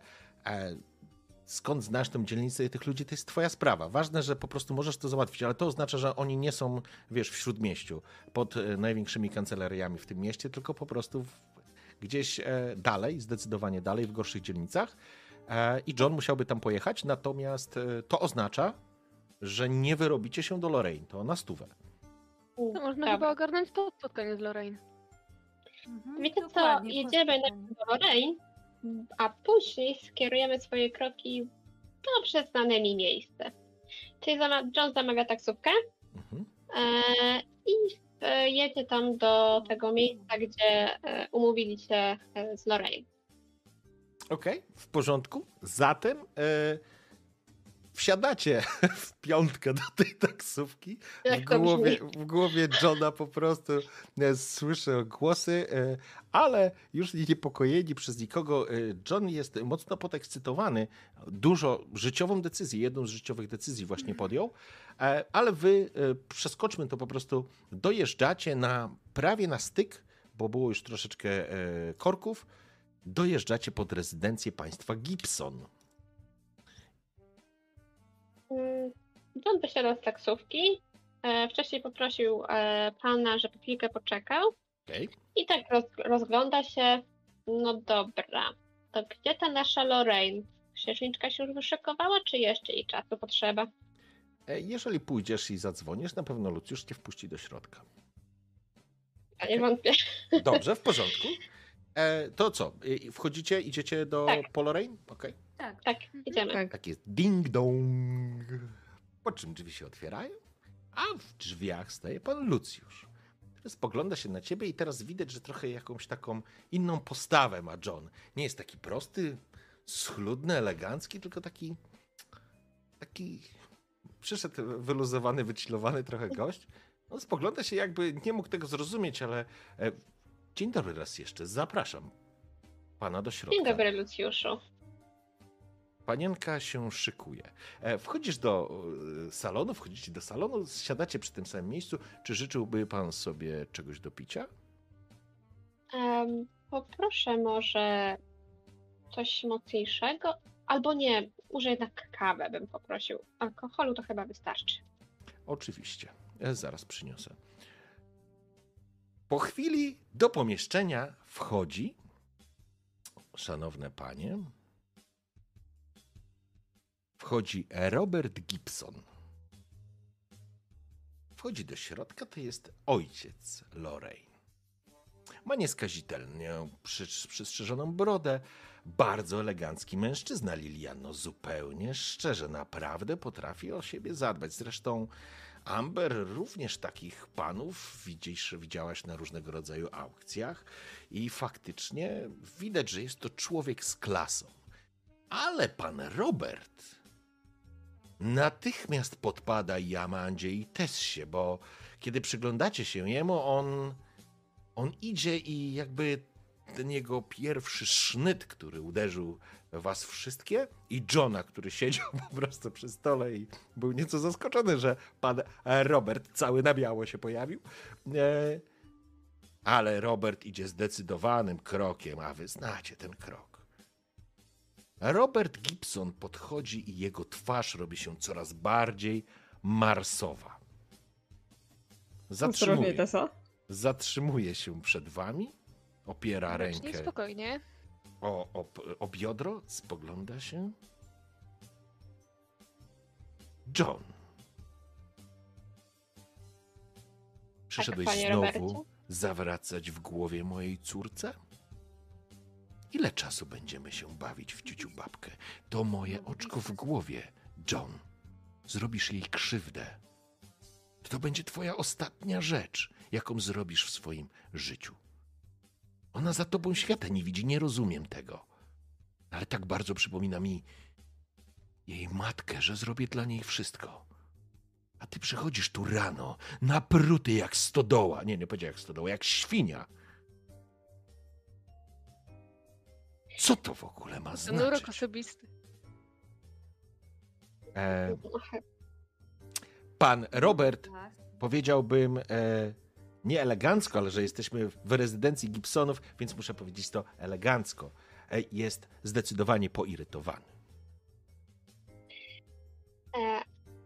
Panie Robercie, proszę mi jeszcze raz wybaczyć ten nagłe najście z rana. Absolutnie nie chciałem pana córki niepokoić.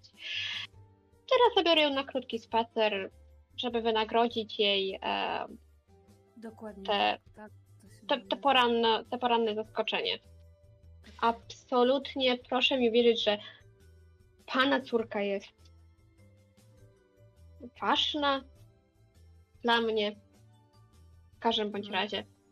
No jest bardzo ważna. Gibson odsuwa sobie krzesło, siada i szanowne panie, chcecie przekonać pana Gibsona? Zapraszam.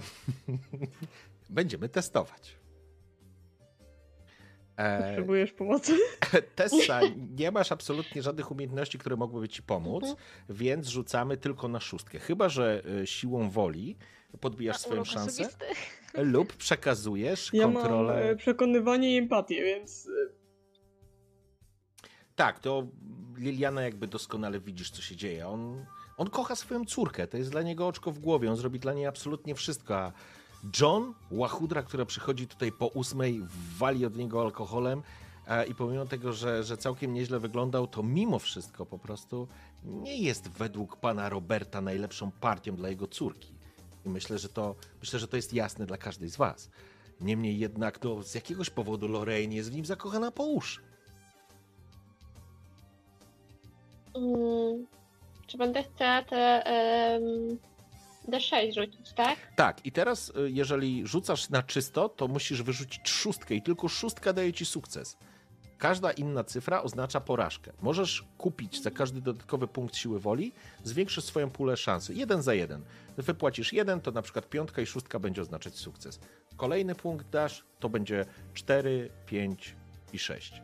I tak dalej, i tak dalej. Albo rzucasz na żywioł, wtedy jak ci nie wyjdzie, no to klops, tracisz kontrolę nad... przy nieudanym teście tracisz kontrolę nad Johnem, albo przekazujesz Johna którejś z sióstr, które mają większą możliwość przekonania Roberta. Idę na żywioł. Okej, dobra. Na czysto rzucasz bez żadnej siły woli. Okej. Cudownie. 6 rzuciłaś? Okej. Kurde, ty weź, zagraj w totka. O ja, dobre. Ej, dobre, ale najśmieszniejsze jest to, ale to później po sesji będziemy sobie z tego się śmiać. Dobrze. John jakby wzniósł się na wyżyny swojej elokwencji. Może uderzył w nuty, które pana Roberta po prostu... rozłożyły na zasadzie, zaczął opowiadać o córce, zaczął zachowywać się jak nie John w skórze, jak nie Tessa w skórze Johna. Niemniej jednak cuda się zdarzają również w pochmurnym i deszczowym mieście, w którym teraz jesteśmy. I Robert, pomimo tego, że nie do końca ufa Johnowi, to mimo wszystko udało wam się doprowadzić do sytuacji, w której nie wywalił was na zbity pysk ze swojej rezydencji. Dobra robota, Tessa. Pamiętaj. Tak. Jestem pod wrażeniem. Robota. Jesteś w moim kręgu zaufania. Prosić, ładnie John. Się uśmiechnąć. Ale... Powiedzieć, że jest dla nas najważniejsza. Robert wstaje. Słonić będziemy później. Poczekajcie. Życzę miłego spaceru. Wstaje. Dziękuję, panie Robercie. Wstaje i skinął tylko głową. Po chwili, lekko spóźniona, ale to w dobrym guście, zbiega Lorraine, która jest prześliczną dziewczyną. Jak widzi Johna, natychmiast rozanielona wpada mu w ramiona. Oczywiście pod wzrokiem ojca wszystko jest w dobrym guście i w pełnym, że tak powiem, w pełnej palecie etykiety, tak żeby nie łamać żadnych jakichś... jak pięknie wygląda. Nazwijmy to... Kwitnąco. Tak, kwitnąco wygląda, cudownie. Jestem już gotowa. Także ruszamy, moja droga. Skomplementuj i opowiedz o tym. Wyglądasz olśniewająco. Och, daj spokój, uśmiecha się i zalewa się rumieńcem. Masz wrażenie, że to jest teatralny, w ogóle wyuczony gest. Ona by potrafiła tak zrobić. Och, Amber na pewno to jest wyuczone, ona potrafi to zrobić. Ach. Ale nudziara. W każdym razie... Boże, teatrze są lepsze aktorki. W każdym razie, słuchaj, wychodzicie i teraz dziewczyny, kocha, no. Jaki jest plan? Kiedy tylko wyszłyście, natychmiast Lorraine skradła całusa, ale oczywiście idziecie do taksówki. Teraz pytanie... Widzicie, on ją kocha, przy niej napisał kochanie, a przy tej drugiej tylko słoneczko. No gdzie słoneczko w takiej deszczowej pogodzie? Gdzie macie słoneczko? Poznana jako druga, tak gdzie macie słoneczko? Weź, on baskrolił po tych zdjęciach jak dziecko w zaszycie. Dobrze, dziewczyny, dokąd chcecie jechać z Lorraine? I jaka jest intencja? Dobra, przypomnijcie mi, gdzie tam się umawiałyśmy, bo kawiarnia chyba jakaś, tak? To znaczy może być jakaś kawiarnia albo jakiś, nie wiem, plaża. Pytanie, czy dalej pada? Nie przypada, więc myślę, że bardziej kawiarnia. Ale możemy wyobrazić sobie, ma być to jakieś romantyczne miejsce, takie tego typu? Czy po prostu? Na grę pozorów może być. Okej, więc wyobraźcie sobie, dziewczęta, nad rzeką piękny, biały, białą taką restaurację o białym dachu, o białej drewnianej konstrukcji z wielkimi szybami, z takimi rozetami. Tam panowie i panie, którzy są zdecydowanie z wyższej klasy, zajmują się tam na przykład spożywaniem obiadu albo dyskusją o różnych rzeczach. Oczywiście jest klub dżentelmenów, gdzie panowie piją i palą, ale jest również niezwykle romantyczne miejsce nad brzegiem rzeki, gdzie możecie oglądać przepływające promy albo inne statki. No i rozciąga się przepiękna, ale przepiękna panorama miasta. I trafiacie do tej restauracji. Siedzicie przy stoliku w bardzo dobrym miejscu. Lorraine jest wpatrzona w was jak w obrazek. Co więcej, właśnie ja rozumiem, że jakby system na to nie pozwala, ale bardzo mi się spodobało, że mogę wykorzystywać teraz wasze umiejętności jakby do jakby opisu takiej wiedzy, którą dostajecie. Widać zarówno i Amber to dostrzega, i jakby Liliana czyta waszą partnerkę, Lorraine. No ona jest... Kurde, tym miejscem, tą całą sytuacją i tym wszystkim, co stworzyłyście, dziewczęta, zbudowałyście w Lorraine zestaw oczekiwań. I kiedy kelner odpala wam świeczkę, odchodząc, Lorraine wpatrzona jest jak w obrazek. I ty, Liliana, wierzy, że ona po prostu już czeka na to, na co czeka pewnie od dłuższego czasu. Dokładnie tak, to jest ten moment. Tak, myślę, że tak. To jest ten moment, zwłaszcza jeżeli ci bogaci ludzie się na nas patrzą, to jest ten moment, żeby pokazać. Wiecie to co, jakbym chciała jakbym chciała obejrzeć szopkę, to bym poszła do teatru. W sensie, trochę braci się by pewnie poszedł. Ale może na początku, nie wiem, jakoś sobie porozmawiajmy, czy coś. No mówię, porozmawiajmy. Ona oczekuje konkretów, a nie pierdzielenia. Amanda, ja bym jeszcze zobaczyła tą Martę, naprawdę. Szczerze, jestem zdania Amber. Lorraine... Ona go kocha. No dokładnie tak. Lorraine? No, a nie? Boże, nie. Dokładnie tak. Lorraine jest jak w obrazek. Weźcie, jakbym chciała, żeby ktoś się tak na mnie gapił, to kupiłabym sobie psa. Mielicie zauroczenie chwilowe z miłością. Tutaj... Nie, to nie jest zauroczenie. Puste oczy. Przywitała schronego gościa co usem. Jakie to zauroczenie, no? Weźcie, ona się gapi w niego jak wół namalowane wrota. Gdzie tu zauroczenie? Gdzie tu miłość? No.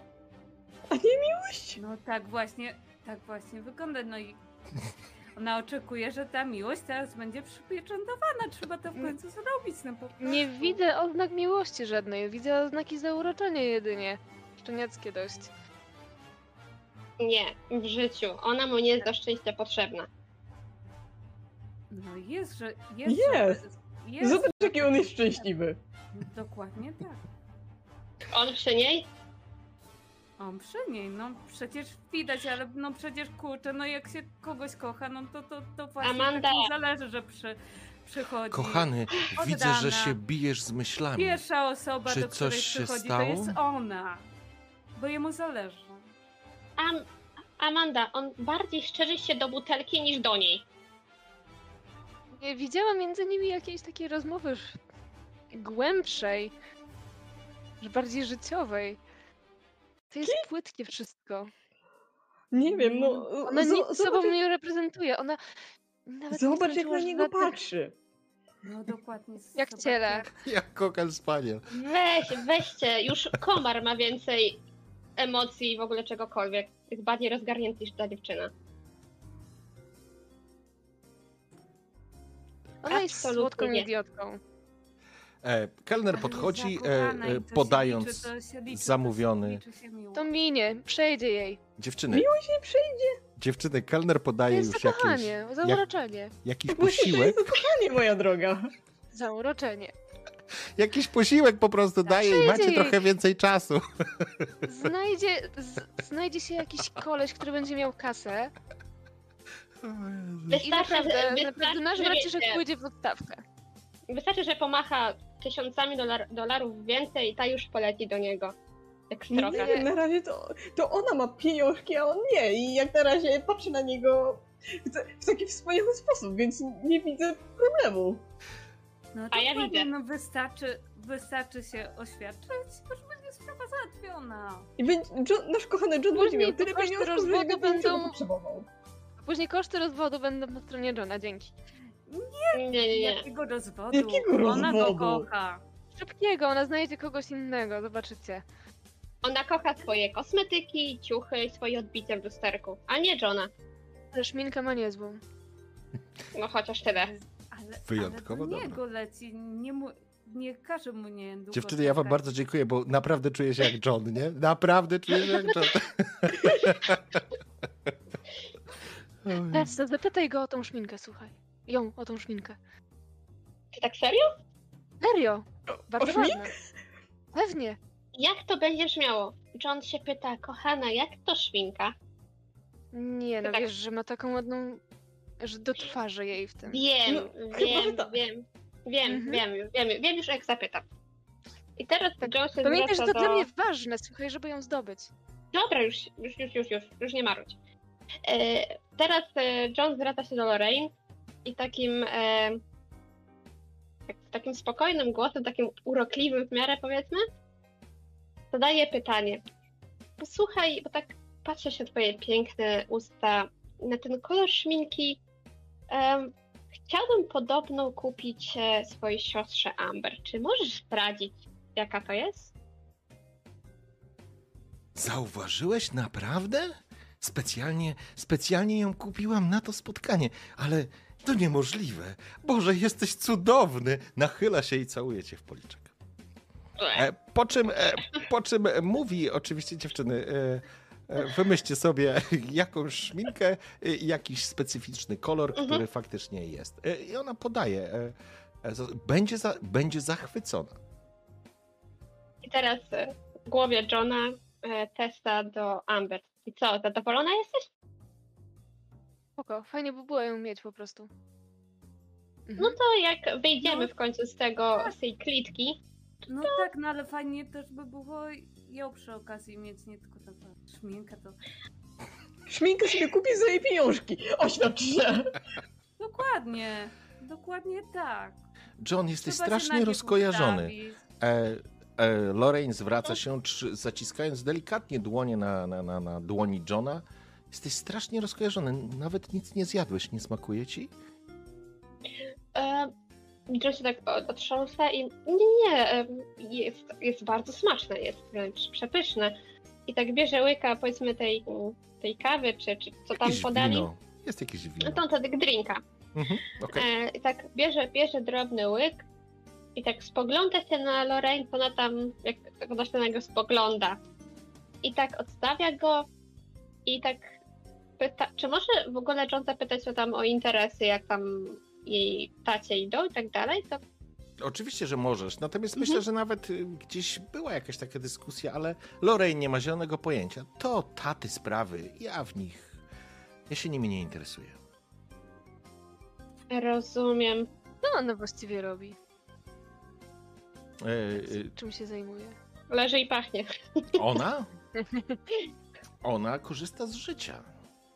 Tak bym to określił. Jakieś książki, jakiś teatr, coś takiego? Oczywiście, nie, to zupełnie szczerze wszystko, co jakby przynależy tej klasie społecznej, więc ona się udziela. Może nawet w jakichś charytatywnych akcjach bierze udział, ale to wszystko bardziej tak, wiecie, no na pewnym, jak jest człowiek na pewnym na pewnym poziomie, ma pewien status, to razem z tym statusem przychodzą pewne zobowiązania, które w wielu wypadkach, i doskonale Amber zdaje sobie z tego sprawę, bo jako kustoszka wiesz jak to działa. W wielu wypadkach jest to na pokaz. Trudno ci rozgryźć, czy ona robi to... Pytanie, trudno ci rozgryźć, czy ona robi to na pokaz, czy nie. No myślę, że to Liliana bardziej by wiedziała. Ty nie potrafisz tego określić. Jak widzicie, nie jest taka zła. Udziela się, jest miła. Jeszcze tego nie wiemy, to może być na pokaz po prostu. A czy jest szczera? Jest miła po prostu. Oczywiście, że jest szczera, no popatrz jak na niego patrzy. Martwi się, że nie zjadł. Tak. No dokładnie tak, bo ona jest dobrego domu. Tak, wiecie co, patrzę na nią. To się kurtuazyjnie, bo została tak wychowana, to niekoniecznie musi tak myśleć. Po prostu, niekoniecznie musi być nim zainteresowana. Wiecie dziewczyny, to powie jej tata, to ona zrobi. Więc... A tatę przekonałyśmy, więc nie widzę problemu. No, dokładnie tak, dokładnie. Ale nie będę się jej oświadczać, znaczy się John się nie będzie oświadczać, błagam. Chłopak jest młody, po co się od razu wiązać? No, najwyższy czas jest. Lorraine zamrugała, zafurkotała, że tak powiem, rzęsami, zrobiła takie wielkie oczy, spojrzała się na Johna. Kochany, to jest ten moment i ja wierzę, że oboje tego chcemy, ale uczyń mnie najszczęśliwszą kobietą w mieście. Czy w końcu mi się oświadczysz? Tak. Okay. Tak, to jest bardzo dobry ruch. Jak ktoś to wytnie i z boku zostawi, to będą jaja. Okej, w każdym razie, ale słuchajcie... Nie klękaj, już o to zapytała, to nie jest ten moment na pewno. To nie, już ona w tym pewnym momencie powie nie, bo będzie to wymuszone nawet. Daj jej pierścionek. Ona będzie szczęśliwa, ty będziesz miała pieniążki na wszystko. Będziemy mogli szaleć. My też będziemy mogły szaleć, jak już John będzie bogaty. Czar prysłu. Dziewczyny, ona jest desperowana. I ona już nie chce dłużej czekać. A być może... Daj jej pierścionek. Zdajcie sobie sprawę, same jesteście kobietami i żyjecie w tym samym czasie i zdajcie sobie sprawę, że jeżeli ona jest faktycznie dziewczyną z dobrego domu, a jest, to w ogóle bez dwóch zdań i z bogatego, to też ona zdaje sobie sprawę z pewnego nietaktu, tej całej dziwności, tej sytuacji. Ona nie uchodzi, powiedziałbym, żeby spotykała się z jakimś mężczyzną przez ileś czasu i nic z tego nie było. Ale widać, że ona jest albo tak zakochana, albo tak zdesperowana, chociaż zakochana. Pewnie zdesperowana. Dodam, że pewnie zdecydowanie zakochana. Na brak absztyfikantów raczej ona nie powinna narzekać, bo jest po prostu dobrą partią, jakkolwiek by tego nie nazwać, ale w tych czasach tak to wyglądało. Więc John z tej perspektywy musi być szczęściarzem, ale ona stawia w tym momencie sprawę jasną. Więc musicie jej coś odpowiedzieć. I teraz pytanie, co jej odpowiedzieć? Naura. Pierścionek. To naura? Pierścionek. Naura. Od razu pierścionek. Nie ma co. Ona na to teraz czeka. No trzeba spełnić oczekiwania. Czy wy uważacie, że to jest zakochana dziewczyna? A nie? No nie. Dlaczego uważasz, że nie? To jest piękny przykład. Tak, to jest depi, że mamy desperatka. Jaka desperatka? Ona jest tu dobrą partią, a nie nasz brat. Spogląda się w niego i widzicie, jak zaczynają delikatnie drżeć jej wargi. Masz pierścionek w kieszeni, wyjmij go. O nie, żałosne, będzie płakać. O Jezu. Daj jej ten pierścionek. Daj jej pierścionek i będzie płakać ze szczęścia, że w końcu. Słuchajcie, przeciągacie pierścionek to. Da się przetopić, słuchajcie. Albo sprzedać, To bardzo zły pomysł. Daj jej pierścionek, będziesz miała dużo więcej pieniążków, nic zarobisz na sprzedaniu pierścionka. Czekajcie, złoto chyba jest w dobrej cenie, więc bardziej... Ale ona ma dużo więcej złota. Ale ona jest tak zdesperowana, że w sumie żebrze o oświadczyny? To jest głupie. Mówię wam, jakbym chciała, żeby ktoś sobie... Ona od czasu na to czeka, bo jest zakochana. Dziewczyna. Zdesperowana. Czas na decyzję. Co robi John? Pierścionek. Daje pierścionek. John bierze głęboki wdech i tak się przegląda króciutką chwilkę na Lorraine i odpowiada jej w ten sposób, że moja droga, Jesteśmy młodzi, całe życie przed nami i uważam, że na tak odważny krok, jakim jest wspólne życie, jeszcze trochę czasu. Musisz jeszcze chwilkę poczekać. Bez względu na to, co John powiedział dalej po tym punkcie, pojawia się niedowierzanie na twarzy Lorraine. Jakby została spoliczkowana. Jakby nie wierzyła temu, co słyszy. Mówi się, że pomiędzy miłością a nienawiścią jest tylko niewielka odległość.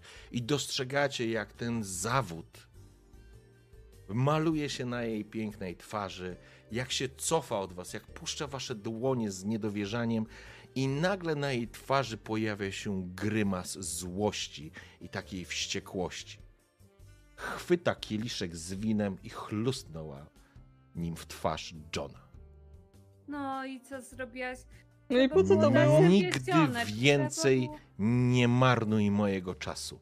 Wstaje i wychodzi. A testa w głowie Johna to bye bye? No to pa. No, jeden kłopot mniej. Biegnij za nią i przeproś. Jak tak można? No normalnie. Nie no, nie wypada w ten sposób. Moment. To ona błagała o te zaręczyny? Czy ja? Oczywiście się John. Nie błagała, ona oczekiwała tego, no bo jest zakochana. Tak, to miało być. John przeciera twarz serwetką. Stał się przez moment punktem uwagi w tej restauracji. Panna Gibson opuściła restaurację, a John tam siedzi. Teraz dziewczyny, to znaczy panna Gibson po prostu opuściła. Rozumiem, że John nie ruszył do niej, ale wygląda na to, że w tej sytuacji raczej nie udałoby się jej, że tak powiem, przekonać. Co robicie dalej? Wydaje mi się, że chyba najlepszą opcją byłoby się chyba ulotnienie z tego miejsca, no bo jednak bycie w centrum uwagi tak no nie do końca w obecnej sytuacji byłoby w porządku.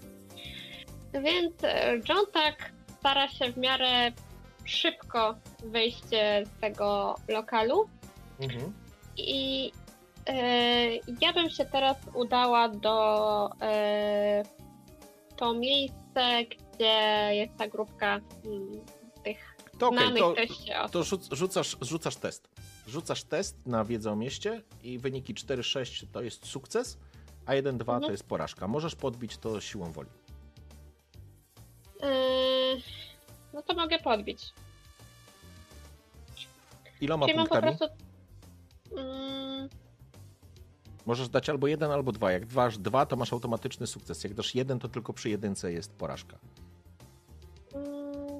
To może zaryzykujmy i niech będzie te 1. Okej, czyli wyniki 2, 6 dają sukces. Rzucamy K6. Okej, w porządku. Intencja jest taka, żeby się odezwać do ludzi, którzy mogą ci pomóc. Którzy kupią dług Johna, krótko mówiąc. Odkupią ten dług i jesteś w stanie to wynegocjować. Ja pozwolę sobie, słuchajcie, to przeskoczyć, bo jakby to jest moment, w którym John po prostu wstaje, opuszcza restaurację, jest po godzinie, powiedzmy tam, wy się umówiłyście na 14, więc jest powiedzmy 15, jedziecie w jakiś taki nieprzyjemne miejsce, jest jakiś taki bar amerykański, wiecie, przy stole, przy drodze, z wysokimi krzesłami, z takimi lożami, nazwijmy to w ten sposób, cały w kafelkach, gdzie pani zawsze dolewa niekończącą się kawę z ekspresu. Spotykacie się tam z jakimś mężczyzną, który mówi, że on odkupi ten dług i porozmawia za $1000. Okej. Teraz najlepiej by się było chyba dziewczyny zgodzić, aczkolwiek... A to jest pewny deal, czy... Lepiej 1000 niż 2. Pewnie. Hej, ale może być tak, że tutaj zapłacisz 1000, a dług nie zostanie spłacony, bo gość cię oszuka i będzie wtedy kolejne 1000 i 2000 wcześniejsze do spłacenia. Ach. Kochana moja, ja wiem się do kogo zwracać, naprawdę. Ale ty czasami jak się łazi tu i tam, umiem wyciągnąć... Skoro i tak nie mamy firmy, to trzeba oszczędzać. Nie mamy Lorraine, no bo... więc już naprawdę nie możemy na nic liczyć, więc... No bo ktoś firmy sprzedał, nie? Już się nie ustawiam. Zawsze można, wiecie, dorobicie trochę kasy i mówiłam sprzedać pierścionek, zawsze to... Dokładnie. Trochę kasy więcej. Już, spokojnie. To panie John, robimy interes? Znam tego de Rosso. Żeruję na takich naiwniakach jak pan. Ale cóż, dzięki temu ja mogę zarobić. No właśnie, tak. Rozumiem, że sprawa zostanie załatwiona tak jak wspominaliśmy wcześniej, czyli po cichu i jak najbardziej bez świadków. Ma się rozumieć. Bez przesady, no aż tyle tego wina nie było. Spogląda się dać zrobić. Sam powiedział, że naiwny. Aha. Spogląda się na ciebie. Aż tak naiwny to nie. Proszę pana. Sam fakt, że poddaje pan pod wątpliwość działalność mojej firmy, powoduje, że zaczynam się zastanawiać, czy faktycznie wspólni znajomi pana tutaj pokierowali. Opiera ręce na łokciach i przygląda się. Teraz czy ja mogę wspomnieć o teście? Tam, że przykładowo, nie wiem, na przykład przesyła pozdrowienia czy coś takiego? Ewentualnie, że musisz siostra nakierować, czy jak? Musiałabyś go przekonać. W tym momencie wchodzimy w przekonywanie, albo poddałaś wątpliwość jego usługi, a wiedziałaś o typie. Użyłaś sformułowania wspólni znajomi, bo takie są założenia. To nie jest twój przyjaciel. Jakby hasło, że Tessa cię tu przesyła, to nie, Tessa nie jest żadną szefową mafii. Okay. Ty po prostu włóczysz się po mieście, masz tą wiedzę o mieście, wiesz do kogo pójść. Ale sam fakt, że poddałaś pod wątpliwość usługi pana Boba, który siedzi naprzeciwko, pan Bob trochę zaczął się zastanawiać i przygląda się Johnowi, a jest taki jak 2 razy John i twarz kwadratowa nie wskazuje wysokiej inteligencji, chociaż potrafi zadbać o swój interes. I to jest ten moment, w którym musicie zdecydować. To znaczy, będę prosił o test. Okay. Wyciąga wykałaczkę z zębów. Nie chcemy, żeby pobił nam Johna. No nie, no nie chcemy wysaczy, tylko żeby zwinął ten weksel. Zwinął już. Pan Bob nie jest typem człowieka, który zwykł powtarzać, więc sugerowałbym podjęcie testu. I teraz macie oczywiście wszystkie opcje do wyboru.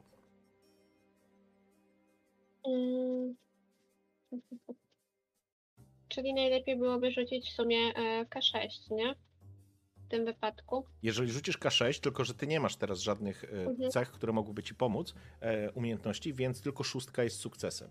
Albo wykupujesz dodatkowe punkty, bo ty chyba wykupiłaś 1, skreśliłaś sobie tamten punkt, nie? Tak. Okej. Albo oddajesz którejś z dziewczyn, czyli albo Amber, albo Lilianie.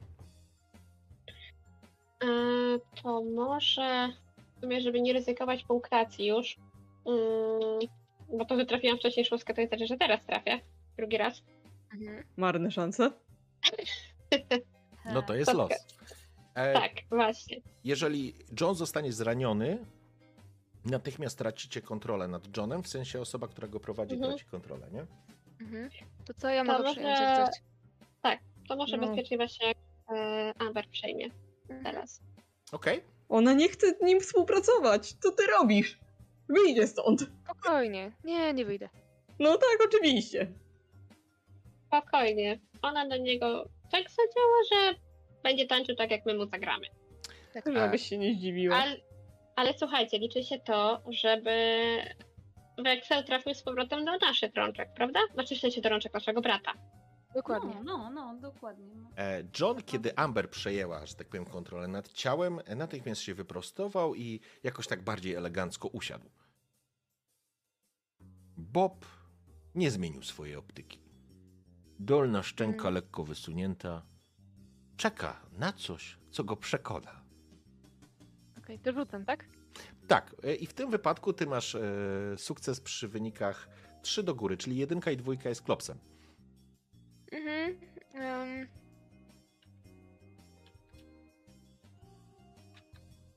To w takim razie spalam sobie 2 punkty. Okej, to masz automatyczny sukces w takim razie. Tak. Użyłaś swojego uroku osobistego, jakkolwiek by to nie zabrzmiało w przypadku Johna, ale może w tym wypadku jego urok osobisty po prostu zbudował wiarygodność? Na zasadzie może się wygłupił, a może próbował negocjować, tak niefortunnie. Nie róbmy sobie trudności i problemów. Ja pana potrzebuję, pan nie potrzebuje, bla bla. Udało się. Bob włożył z powrotem wykałaczkę w zęby. Wyciągnął potężną łapę do uścisku.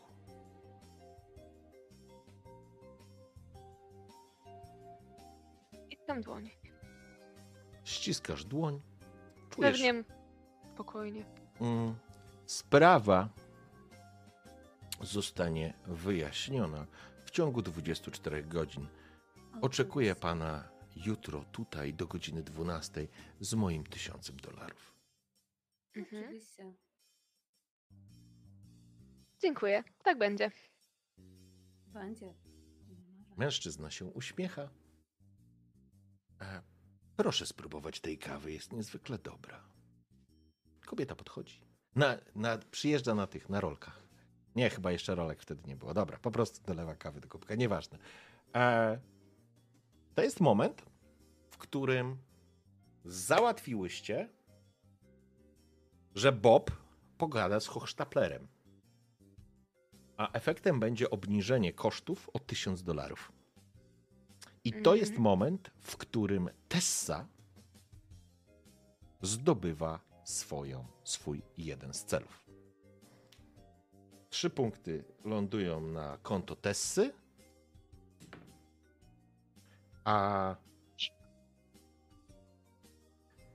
spłacenie długu. Spłacenie długu? Poczekaj, jak u was popatrzeć? Spłacenie długu? Tak, załatwienie długu. Będzie dokładnie tak. Mhm. Czyli to jest 3. Kto ma jeszcze spłacenie długu? A ja mam te zastraszenie. To się liczy, czy chyba jeszcze nie? Co masz? Te zastraszenie. Poczekaj, zaraz sobie zobaczę. To chyba jeszcze nie teraz, tak mi się wydaje. Poczekaj, zaraz zobaczę. Mhm. Wiesz co, to jest ten efekt, nie? To jest ten efekt, że to zostanie załatwione. To znaczy nie, przepraszam, w tej sytuacji jeszcze nie. Amber, nie masz tych punktów, bo ty byś spłaciła, ty byś miała do spłacenia całość, a tu jest lewizna zrobiona. To w ten sposób. W tej sytuacji Tessa dopięła swój cel i to jest moment, w którym wchodzimy w licytację. John wstał od stołu i ruszył w kierunku wyjścia. Bo oczywiście ten proces, on zajdzie, nie? Ale zakładamy, że to po prostu się wydarzy, nie? Więc nie będziemy się, że tak powiem, przeskakiwać czasu i na to jakby czasu. Ten cel został osiągnięty. I teraz wchodzimy, zaczyna znowu padać deszcz, popiłyście ciepłej kawy, wasz związek z Lorraine się rozpadł, dług prawdopodobnie został załatwiony, nie do końca tak, jakby sobie każda z sióstr życzyła, ale wygląda na to, że został załatwiony. I pozostaje nam druga narzeczona, w cudzysłowie narzeczona, i zostaje nam czarna skrzynka. Mhm. Zapraszam do licytacji. Dziewczęta, czy jesteście gotowe? Tak. Dobrze. Tak. To poproszę na 3 o podniesienie tabliczek. 3, 2, 1. Zapraszam. Liliana. 8 punktów. Okej. W porządku. Zatem, Liliana, przejmujesz kontrolę nad Johnem. Zatem, skoro John coś tam się napił i pewnie coś tam zjadł na kolacji, która nie poszła tak, jak powinna pójść. Na obiedzie, to, na obiedzie. Tak, na obiedzie, ale to już nieważne. Niestety. Kieruje swoje kroki do banku. Okej. Okay. W porządku. Banku? Tak szybko? W banku jest skrzynka. My wiemy, co jest w tej skrzynce? Nie wiemy, nie? Nie. Nie wiemy, lepiej tego nie otwierać, bo... Ja mam pewne obawy. No właśnie. Nie wiem, no. A wiecie co? Ciekawe, że to pierwszy stopień do piekła w sumie. Ale ja bym ją otworzyła. Ja jestem ciekawa, co tam jest. Nie. Nie wiem, mam strasznie mieszane uczucia. Albo będzie to coś, co może pomóc, albo może bardzo poważnie zaszkodzić. Moim zdaniem, jeżeli... Się, tak. Nie, tak, słuchajcie, jeżeli to jest w banku, to znaczy, że to jest coś wartościowego. Jeżeli to jest coś wartościowego... Przeczytaj. Sorry, przepraszam, bo musiałem tylko coś uzupełnić. Okej.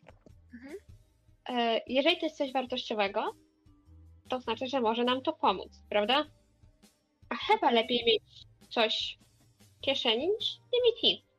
Mielibyśmy, gdybyś nie spłowiła Lorraina, no ale to nie istotne. Dokładnie, a tak możemy mieć, otworzymy i możemy mieć mniej niż zero i możemy mieć totalne. Nie da się mieć totalne. Lorraine to jest mniej niż zero. To jest no i 2 metry mułu, tak szczerze powiedziawszy. Natomiast ja bym otworzyła, mówię poważnie.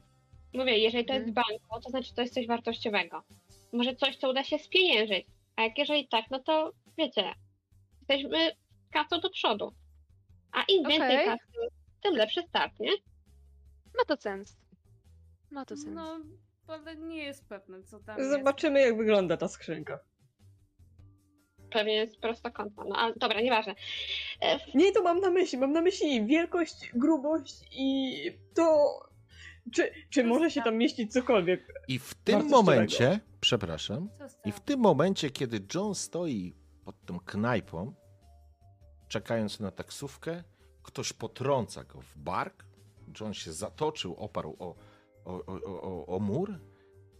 Duży mężczyzna, to znaczy duży, jakiś tutaj bywalec obdarcus. Co się kurwa tak rozpychasz? Gogusiu, czego tu kurwa szukasz? Guza szukasz? To znalazłeś guza, Gogusiu. Ale szanowny panie, bójki są bezsensowne i właściwie nie wiem, o co panu chodzi. Ale... Jakiś... Nie. Cicho, bo jak chcesz zarobić gębę, no to zaraz robisz. Czekaj. Liliana, jak rzucisz na empatię i ci się uda, to odczytasz, co tak naprawdę ten typek Spróbuję. Chce. Rzucasz na czysto? Tak, ale nie weszło, więc... Okej. Ojej. Więc co się dzieje? Próbowałaś, John przyglądał się może za długo typkowi, który w ciemnej ulicy, do której doprowadziła Johna Tessa, a po prostu naciął się i mężczyzna nie dał się do końca przeczytać, a może za długo John przyglądał się tej kaprawej morcie. To jest moment, w którym tracisz panowanie nad Johnem, a John dostaje gonga. Gdzie ty go przyprowadziłaś, Tessa? I pada tak, na... jest znane miejsce. Pada na jakim? Na ulicy, na chodniku, w jakieś śmietniki. Słychać tylko jeszcze o pierdolonych białasach, którzy tutaj coś. I czujecie, jak ze marynarki Johna wypada jego portfel. Dobrze, że nie pierścionek. A to dobre pytanie. Kurde, nie pomyślałem o tym. Że po pierścionku. Nie, to poczekajcie, to w takim razie zobaczmy. Ale że to nie był mój pomysł, to rzucę na los. Pół na pół. 1-3 zabierze również pierścionek, a Bo na pewno mógłby przejrzeć, co tam było. Cukierków już nie ma, więc nie byłby zaskoczony. Więc 1-3 zabierze również pierścionek, 4-6 pierścionek będziecie miały. I cukierki ja zostały chyba u prawnika. 4-6, udało wam się. Nie zwrócił uwagi, a może pierścionek był gdzieś głęboko w kieszeni płaszcza czy czegoś takiego, także tego po prostu nie wymacał. Papierkami do cukierku. John leży na śmietniku, na workach, kapie na niego deszcz, spogląda się, czuje jak mu po prostu puchnie, policzek. Dziewczęta, rozpoczynamy licytację.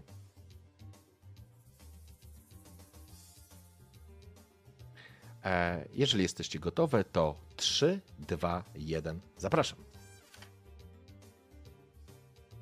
Tessa, 6. Okej. Okay. Tessa, więc wchodzisz w ciało Johna. Czujecie wszystkie, że po prostu jego policzek puchnie i dostał strzała. Nakrył się nogami, ale próbujecie wstać. Pierwsza rzecz to faktycznie wyczuwacie ten pierścionek. Nie ma tych cukierków, nie ma portfela, więc jesteście bez pieniędzy. Co robicie? Pierścionek. Albo dobry plan, dalej. Albo dalej lecimy do banku po prostu. Nie dam olać ten bank. Zobaczymy, co tam jest w banku. Nie. Pierścionek to przynajmniej, jeżeli już bardzo chcecie go sprzedać, bo już i tak chcieliśmy Lorraine. Albo tak. No to przynajmniej. Tak, jesteśmy w dobrym miejscu, żeby to sprzedać. Pierścionek może przydać się Marcie.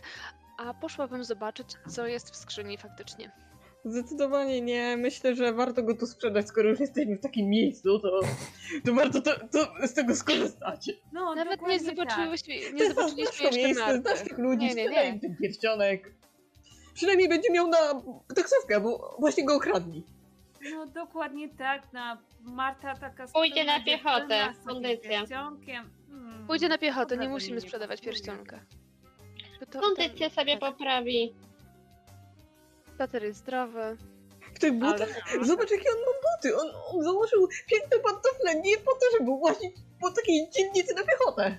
Wait, ale przecież założył te buty na spacer w tamtą, jakiej tam było, nie?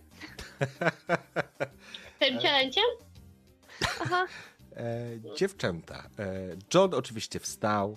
Trochę pewnie czuje jakiś, może jeszcze jakiś ból gdzieś w podbrzuszu, może w nodze, może jeszcze też go kopnął. No nie zmienia to faktu, stoi, ma opuchnięty policzek, którym po prostu śliwa mu rośnie.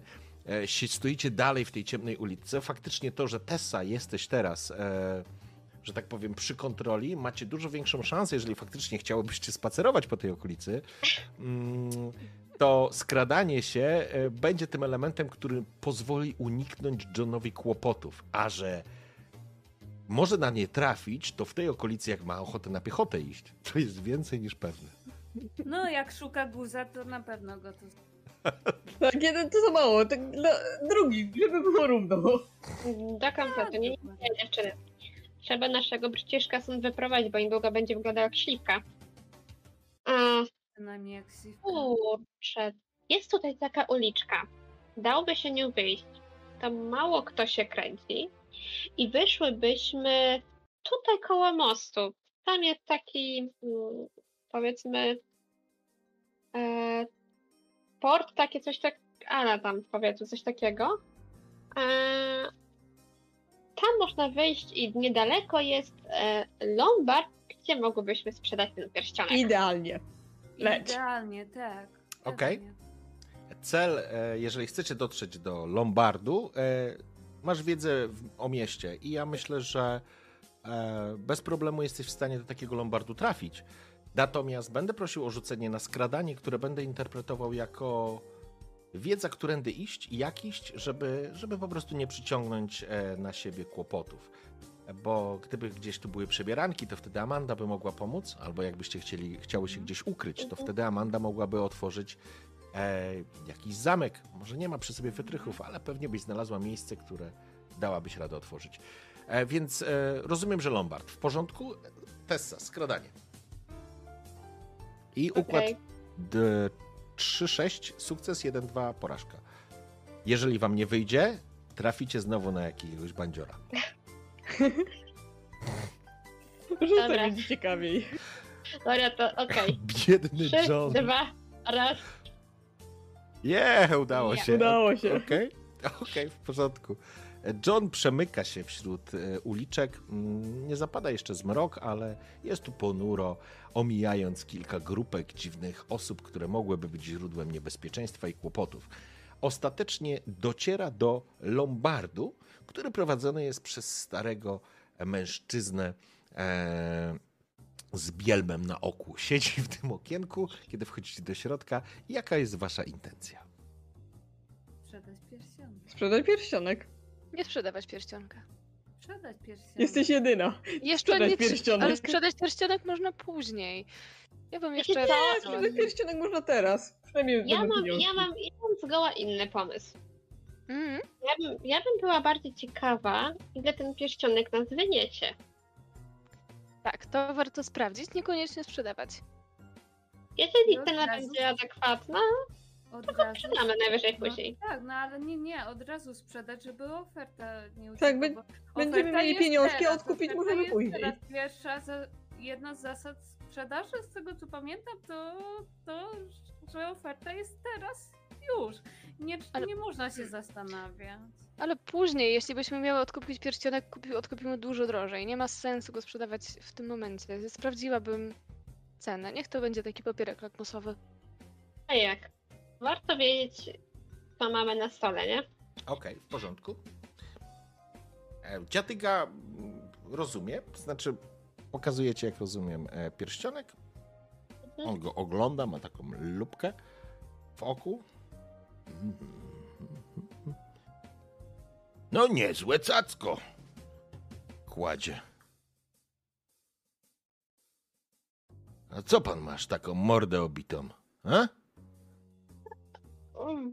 Wie pan, w złą uliczkę się weszło. Nie w ten kąt, co się chciało. Mruży lekko oko. I co? Ten pierścionek tak se na ziemi leżał? Nie. Miał być dla kogoś, ale jednak nie wyszło. Ach, serce tak... nie sługa. Oj, żeby pan wiedział. No dobrze, pierścionek całkiem zgrabniutki, dam za to $200. Bierzemy $200. Całkiem mało. Dobre i to, jak skradli nam portfel z pieniędzmi, to dobre i to, dobre i to. Szybko powiedział. Będzie miał za co jedzenie kupić. No. To znaczy, jakby Liliana... Albo nie, przepraszam, bo teraz musiałobyście się pomieniać tymi. No okej, 200 kładzie na stół. Jak serduszko zacznie pukać, kawalerze, będzie można odkupić. No chyba, że ktoś kawalera ubiegnie. No, dokładnie. Już wiadomo, że ta jedyna miłość przepadła, więc sprzedajemy i bierzemy pieniądze. John se strzeli w głowę po sesji z wami. No, okej. Bierzecie? Sprzedajecie pierścionek? Sprzedajemy. Myślę, że warto. Sprzedajemy od razu tam. A drogi panie, nie da się może coś więcej wykrzesać z tego pierścionka? Musiałabyś rzucić na... Sama zdecyduj, albo na określenie wartości, albo na próbę przekonania go, czy jakieś negocjacje. Mógłbym podciągnąć pod to umiejętności, może w jakiś sposób uroku osobistego, który byłby mniejszy, miałby efekt od perswazji. Ale jakby, bo ty możesz też użyć, pamiętaj, że możesz testować dowolną umiejętność, tylko wtedy przy 6 masz sukces, nie? Okej. I tylko przy 6, tak? Jeżeli nie wykupisz dodatkowymi punktami, nie zwiększysz sobie szansy, to wtedy tak. No bo ani skradanie, ani wiedza o mieście nie pozwoli ci podbić tej ceny. Możemy spróbować to podbić, czemu nie? Będzie miał przynajmniej z $50 więcej za piękne pudełko. Okej. Ale to wtedy, jeżeli on, tak to powiem, podbije tą cenę, to będzie musiał ten pierścionek tak czy siak sprzedać. No, wchodzicie w negocjacje wtedy, nie? To znaczy, no zawsze tutaj nikt nie trzyma wam pistoletów przy głowie, nie? Więc możecie uznać, że jednak nie, no bo to jest mimo wszystko Lombard, a nie Dziki Zachód, nie? A bo no to jeden plus... Lombard w mieście... Tak, prawdopodobnie dostanie, jeśli już, to dostanie więcej u jubilera. No, jubilera na pewno nie. Jubilerzy nie kupują. No, nie bardzo. Można spróbować. To jak, kawalerze? Robimy interes? Robimy. Robimy. Nie. Jolo i już. Warto. Jolo i już. No to co, dziewczyny, słuchajcie, bo z wami się przecudownie gra, tylko musimy wtedy wiedzieć, że do 20.30, 3.30 mamy jeszcze 32 minuty. Ale musicie mi powiedzieć, co robicie. Sprzedajemy. Jubiler nie kupi tego. Nie? Przy jubilerze pamiętajcie o tym, że no, jubiler będzie chciał sprawdzić na przykład dowód zakupu albo coś, co potwierdza, kto jest właścicielem, nie? No bo... A w Lombardzie, jak to w Lombardzie? Dobra, to spróbuję podbić cenę. Okej. To pamiętaj, że przy szóstce tylko ci wychodzi, chyba że oddajesz kontrolę nad Johnem albo podbijasz swoją szansę punktami siły woli. To spróbuję podbić punktem. Iloma? Jednym?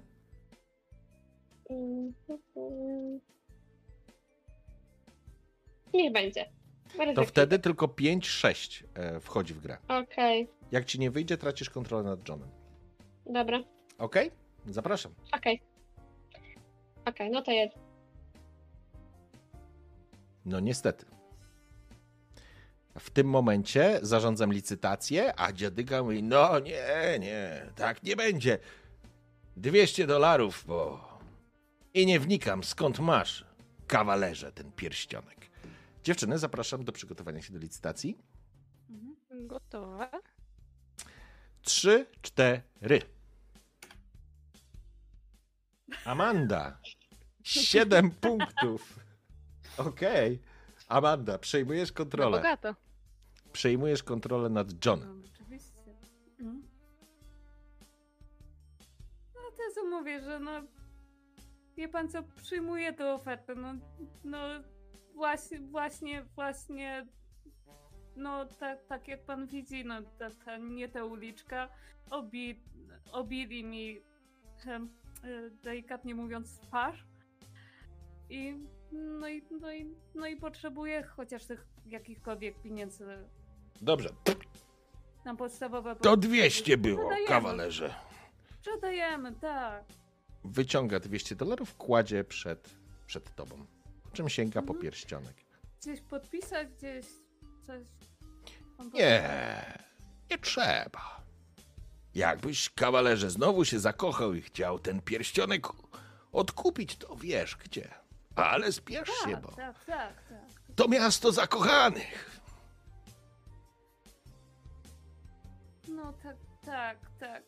Niestety czasem też nie do końca widocznie szczęśliwie zakochanych, ale... Okej.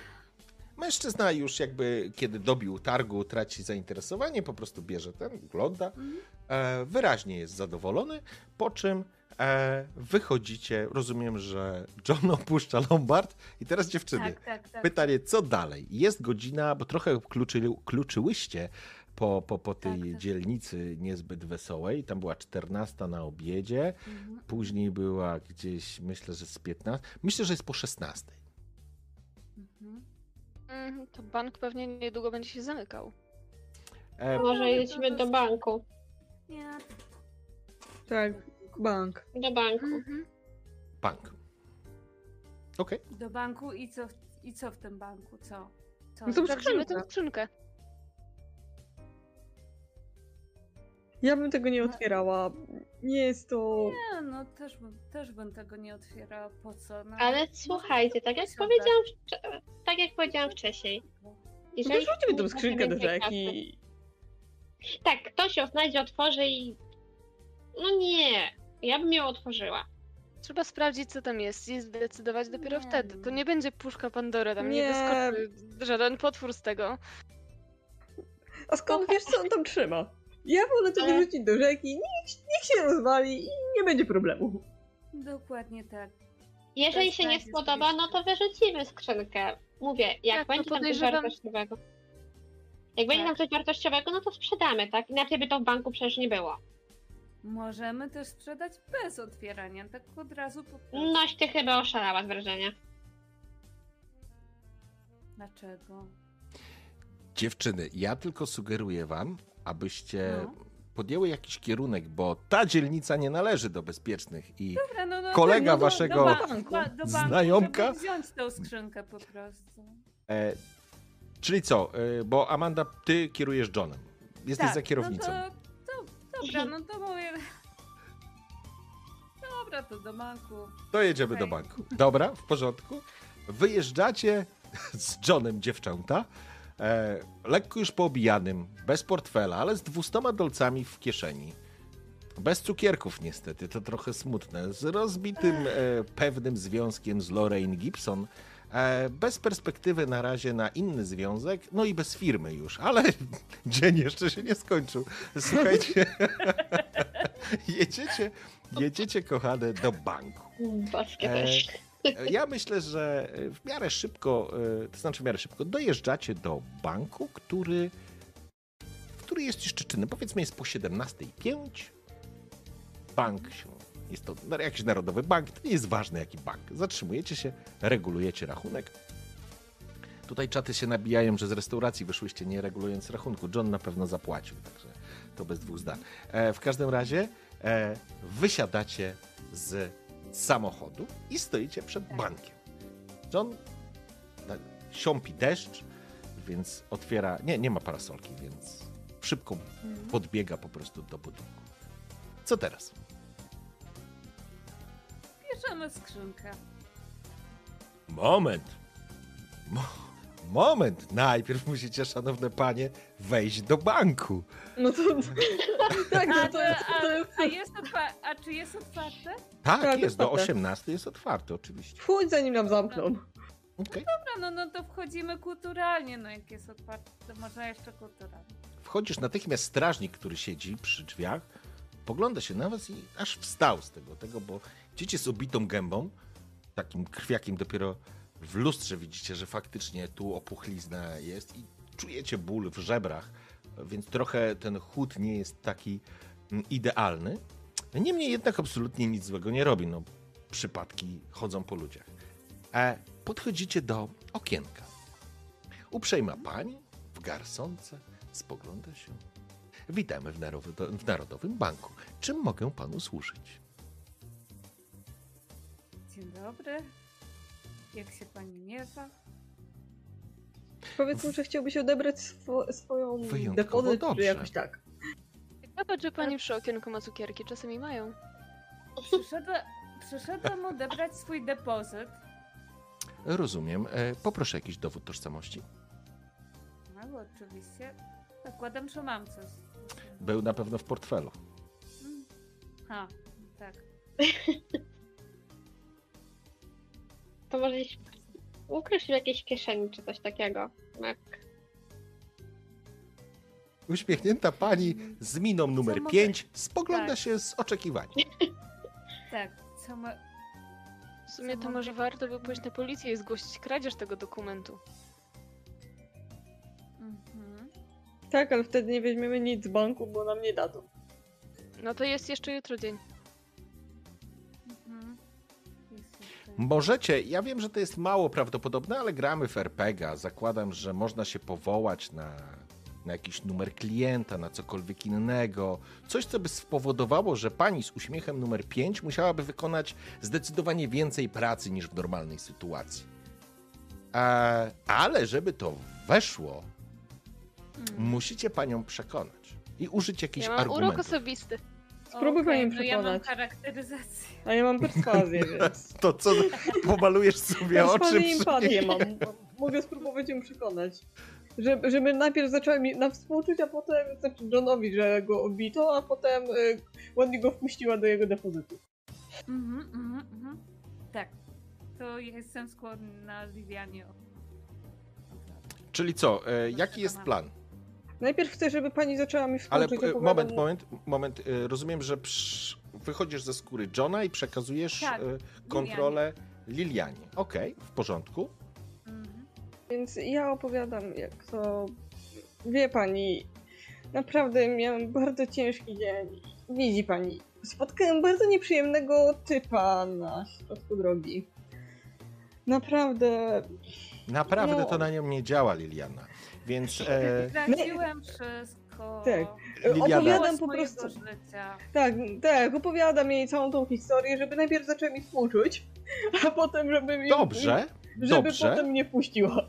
Okej, to będę w takim razie wymagał testu na empatię, a potem na perswazję albo na urok osobisty. Wasza decyzja. Ale musi ci wyjść empatia, żeby zbudować historię faktycznie stałego klienta, który tu pracuje od lat, funkcjonuje od lat, no i miał pecha, to jest tak ważne. Cokolwiek, nieważne.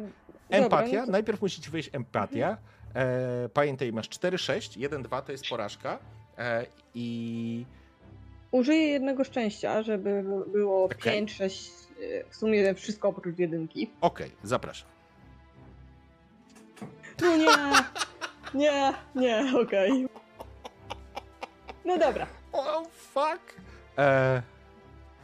Kiedy próbowałaś zacząć budować tą historię... Historia była dobra. Historia była dobra, ale pani z uśmiechem numer 5 zmieniła minę na numer 2. Rozłożyła ręce w takim udawanym współczuciu. Procedury, proszę pana, no niestety nie mogę tego obejść. I teraz jest licytacja, bo po przegranym teście, kurde, 1 na 6 na 5. Słuchajcie dziewczyny, zapraszam do licytacji. Chciałbym dowiedzieć się, napiszcie mi proszę na priv, bo ja nie wiem właśnie, nie, chyba jest oficjalnie, w regułach jest tak, że wszyscy widzą swoje punkty, nie? Czy nie? Jak to jest? Nie, to znaczy są żetony. Żetony są, ale czy żetony są widoczne, że można sobie policzyć, ile żetonów ma inny głos, czy nie? Chyba nie, właśnie cały myk polega na tym, że to jest niewidoczne. Dobra, wpiszcie mi na privie, ile macie punktów. Ile jeszcze zostało?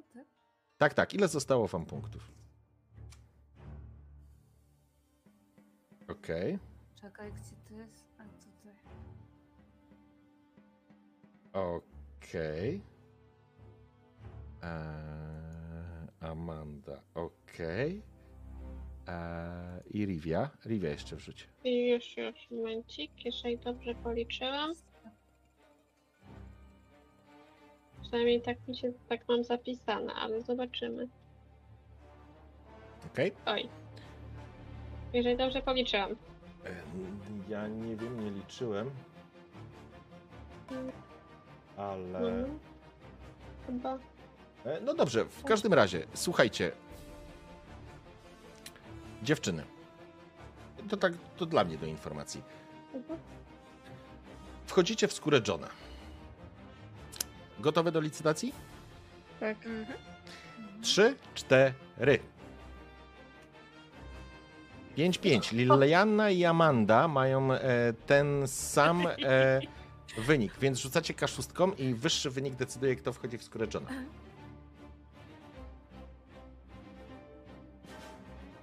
Liliana 5, Amanda 3, więc Liliana, przejmujesz kontrolę nad Johnem ponownie.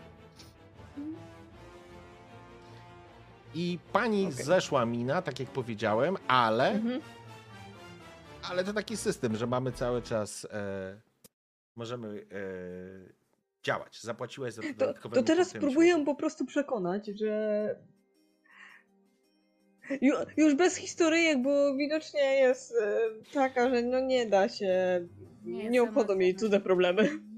Okej, ale tak jak powiedziałem, jesteśmy w banku, był fail, więc będę wymagał 2 testów, żeby ją przekonać dziewczyny. Więc empatia idealnie w to wchodzi, bo będziesz budować w takim razie nie poczucie, żeby wzbudzić w niej jakby wiesz, żal i smutek w stosunku do ciebie, ale może ją przeczytasz, albo zagrasz na emocjach jej. Najpierw próbuję się dowiedzieć, co ją rusza, bo skoro ta historia ją nie ruszyła, to widocznie coś innego ją rusza. Może tak, załóżmy, że próbujesz ją przeczytać. Okej, i pamiętaj, że masz sukces przy 4-6 lub przekazujesz kontrolę komuś innemu.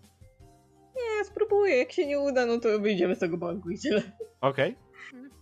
I nigdy dostanie skrzynki. No ja później mam, wiecie, urok osobisty, najwyżej pokażę jej się z tej lepszej strony, nie? Jest taka szansa. Nie, ja mam sobie jedynki dzisiaj, dziękuję. Wywalili mnie z banku. O nie. To jest moja 3. jedynka. Bo już nie masz co tam podbić, tak? Same palisadę budujesz? Pani schodzi z uśmiechem numer 1 i teraz już wygląda na ostro zirytowaną, dłuższą historią i opowieścią Johna. Dziewczyny, przechodzimy do licytacji.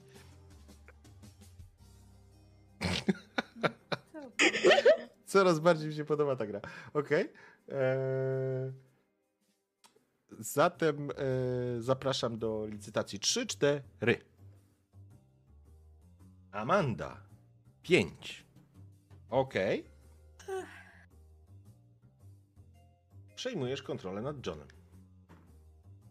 No co teraz najlepiej zrobić, jak pani się... Nic nie da przekonać. Może dobrze by pójść na policję i zgłosić to, że dokumenty po prostu wzięły i zaginęły. Myślę, że jakiś kwit policja by wystawiła i wtedy można wrócić do banku. Jeśli nie zdążymy dzisiaj, to spróbujemy jutro. A myślę, że na taki kwit ta pani pójdzie, bo tak patrząc na jej uśmiech, to zaraz zejdzie poniżej poziomu 0. Spokojnie, ja wtedy spróbuję na przykład. Nie, faktycznie, jakby jeżeli będzie dokumentacja, która potwierdza waszą tożsamość, dokument, to jakby ona nie będzie miała podstaw wam odmówić, nie? Ale stracicie ten czas w takim razie. Tylko pytanie, co robi Amanda? Bo ty masz teraz władzę. John próbował być elokwentny, opowiadać, poprawiał fałdy tej koszuli, uśmiechać się próbował, ale pani z uśmiechu numer 5 przeszła na 3, a teraz jest na poziomie 1 i trudno nazwać już to uśmiech. Czy mogę jeszcze w czymś panu pomóc, bo inni petenci czekają? Obracasz wzrokiem, jesteś jedyna. To może zróbmy tak, ja zostawię tu po prostu zaliczkę, wezmę tą skrzynkę i będzie sprawa załatwiona. Proszę? Przepraszam. Co pani chce? Przepraszam, nie mówię, co pani chce zrobić. Coś innego, siostry, proponujecie? Iść na policję. Serio. To jest najlepsze rozwiązanie. Myślę, jakąś dokumentację, żeby go wpuścili do tego banku. Bo... Proszę pana. No dobra, proszę o potwierdzenie tożsamości i wówczas uruchomimy. Spełnimy wszelkie procedury bezpieczeństwa. Proszę nas zrozumieć, jesteśmy bankiem. Oczywiście, bardzo, bardzo przepraszam. A nie lombardem. Wrócę z dokumentacją. Okej, w porządku. Strażnik, który był przy drzwiach, już teraz krąży po sali wokół takiej niewielkiej fontanny i niby nic, ale obserwuje Johna. W porządku. Amanda, wychodząc, widzisz na stoliku taką... misę z cukierkami. Idźmy dalej. Ja to biorę garściami. Widzicie, jak John chwyta. No tak po prostu jak... Proszę pana, ale tak nie wypada, to tylko żeby spróbować. John wkłada do kieszeni 2 garście cukierków, po czym opuszcza bank. Jest już godzina 17, przyjmijmy 30. Zrobiło się już ciemno, lampy się porozświetlały. Co chcecie zrobić? Dobrze, no to co? No trzeba załatwić jakoś dokumenty. Okej. Trzeba iść na tą policję, no. Czy w domu jeszcze mogło coś być, czy prędzej na policję? Znaczy chyba w domu nic nie było takiego, nie? No pytanie, w domu nie widzieliśmy żadnych dokumentów. Mógł mieć jakiś paszport.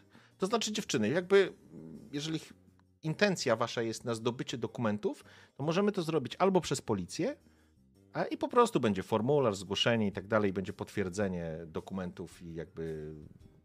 Nie wiem, jak to wygląda, ale zakładam, że jakiś kwit się dostaje wtedy.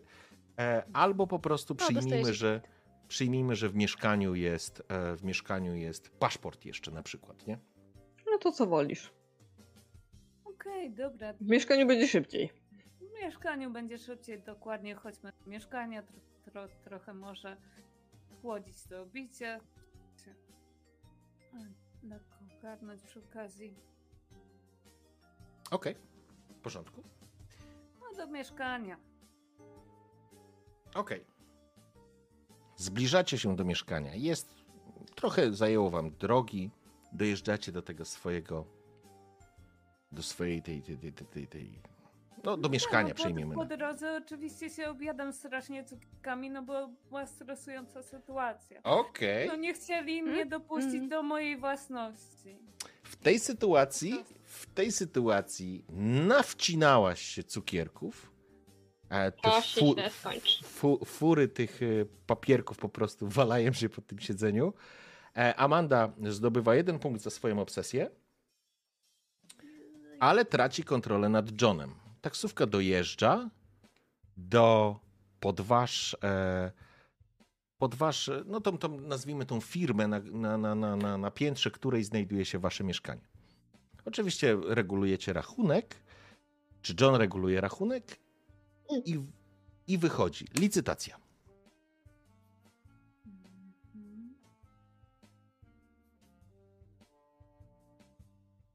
Trzy, dwa, go. Tessa, 5. Tessa, przejmujesz kontrolę nad Johnem. I może dobrze, bo zauważasz, że pod firmą, nazwijmy to, stoi samochód, który wszystkie macie świadomość, co to jest za samochód. To jest samochód Gibsonów.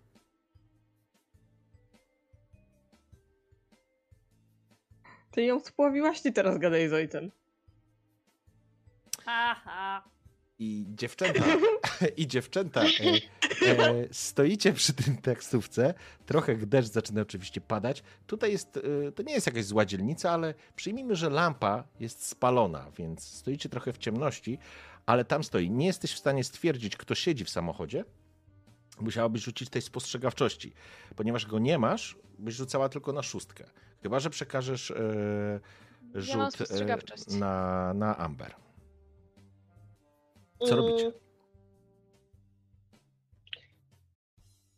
Rzucanie, żebym wyrzuciła 6, to musiałby naprawdę się jakiś cud stać.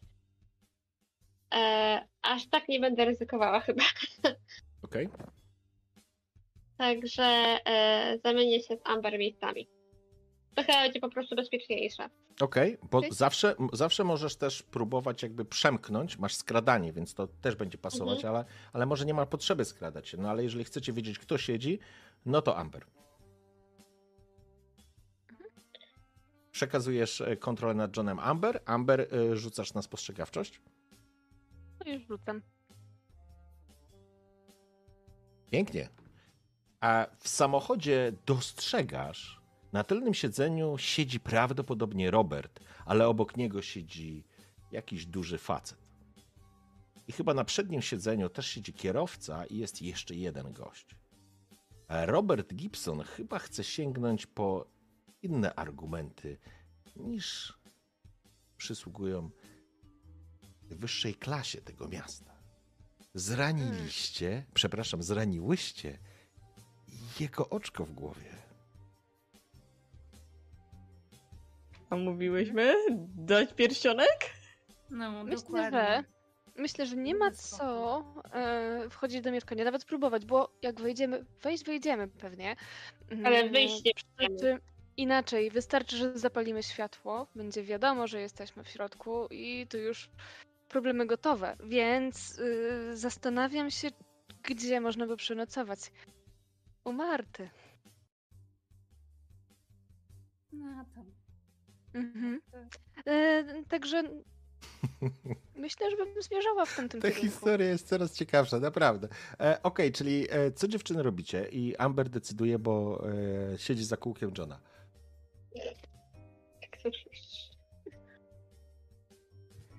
Czaty podpowiadają, może chcę tylko pogadać. Tak, zapytać, czy mam jakiś problem. Dokładnie, zapytać, czy mam jakiś problem. I mój pomysł jest taki, żeby faktycznie pójść, spróbować przenocować u Marty i następnego dnia wrócić i spróbować zobaczyć, czy w ogóle ktoś jeszcze będzie pod domem. Właśnie jeśli to tak, o gwarantę, czy nikogo nie będzie, nie? Tak. A jeśli to się nie uda, to można pójść, wtedy na policję i próbować zgłosić kradzież po prostu. Dorian, takie pytanie, jaka jest mniej więcej teraz pora? Słuchaj, teraz jest po 19. Jest już ciemno, bo to jest jesień, więc już od 2-3 godzin jest już ciemno. Lampy porozświetlane. To reasumując, policja może jeszcze być otwarta? Na pewno, policja jest cały czas otwarta tutaj. Okay. Może na policję, a później do Marty, nie? Od razu, no właśnie wydaje mi się, że chyba lepiej byłoby od razu pójść na policję i to załatwić. Bo najpierw do Marta, najpierw na policję, to stracimy czas jednak. Tak. A jednak dokumenty są ważne, żeby dostać się do banku, gdzie trzeba do banku pójść raczej rano, żeby móc... Tak? Czy coś mylę? Dobra. Tak, myślę, że tak. Okej, dziewczyny, idę na policję. Mam jedno pytanie logistyczne, ponieważ dobijamy do wpół do. Czy damy radę do 12 zagrać? No ciężko, ale w miarę. Czy jak to jest? No bo nie ma rady. Postaramy, wtedy max już, tylko pytanie, czy to wam będzie pasować, bo jeżeli nie, to będziemy po prostu musieli przeskoczyć i zobaczyć jeszcze ewentualnie jeden element, sprawdzimy, nie? Czy mi to pasuje, bo ja i tak jutro siedzę w domu, więc... Nie dłużej, naprawdę nie dłużej, pytanie tylko, żebyśmy widzieli. Dobrze. Damy radę, myślę. Okej, to intencja. Czyli policja, policja i załatwiacie kwity, a później Marta, tak? Taki jest plan?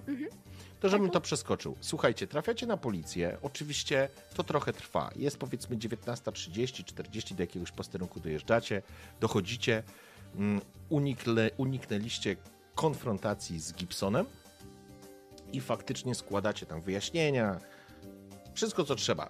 Zajmuje to jakieś 1,5 godziny. Ale dostajecie kwit faktycznie jakby zaświadczający o utracie dokumentów, bla, bla, bla. A później trafiacie do mieszkania Marty. Ale na tym etapie chciałbym, żebyśmy się zatrzymali faktycznie. Jakby z policją nie było większych problemów, więc czysta formalność.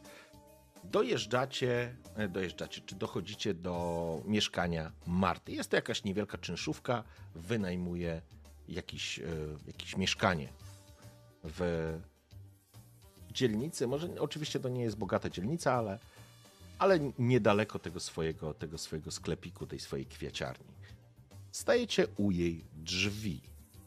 Cały czas jeszcze za sterami będzie Amber. No ale co robicie? Ja bym w sumie... Zastanawiam się, bo fajnie by było nie iść do niej z pustą ręką. Już jest dość późno. Czy macie jakiś pomysł? Co jakiś, mogłoby być? Jakiś sklep spożywczy teoretycznie gdzieś może na rogu można byłoby dorwać, nie? Jakąś czekoladę można by jej kupić. Albo zerwacie się jakiegoś kwiatka od kogoś z ogrodu, nie? Daj jej cukierki, które zabrała Amanda. Nie, Amanda zjadła wszystkie te cukierki. Tam jest po prostu... To wszystko zostało wciągnięte, nie? Okej. No będzie widziała, wiesz, jest kwiaciarką, będzie widziała, że te kwiaty zostały po prostu wgarnięte od jej sąsiadów, więc myślę, że to by odpadało. Co? Whatever. To co, jakaś bombonierka, jakieś czekolady, jakiś taki gifcik, czekoladkę. Tak? Mam taką z tych tańszych, ale tak, ale czekoladkę. Okej, w porządku. Dobrze, macie tą czekoladkę. Gdzieś tam po drodze zaszłyście, to znaczy zaszedł John, kupił i jesteście przed drzwiami Marty. Co dalej? No jakby ktoś tak zjadł te czekoladki, zaraz to byłoby kupić. Otworzyłaby i nie ma i pusto. Ojej. Ależ przykre. Oj, jakby było. A może wiecie co, mam pomysł. No? John zapuka, a ktoś mówi, nie? Czyli może zacznijmy od pukania. Tak, chyba... niech ktoś puka. No to John puka. Mogę zawsze otworzyć zamek. Tak. To by mnie zdziwiło. Żaden problem. Po chwili słyszycie jakieś kroki. Drzwi się otwierają i staje w nich Marta. Mhm. No ja myślę, że będę chciała skorzystać z uroku osobistego, żeby po prostu przekonać się do tego, żeby przenocował, bo jest taki biedny, nieszczęśliwy, zdarzyło się tyle dzisiaj. Właśnie przygląda się. Nie będzie wspominał nic o tym, o jego byłej.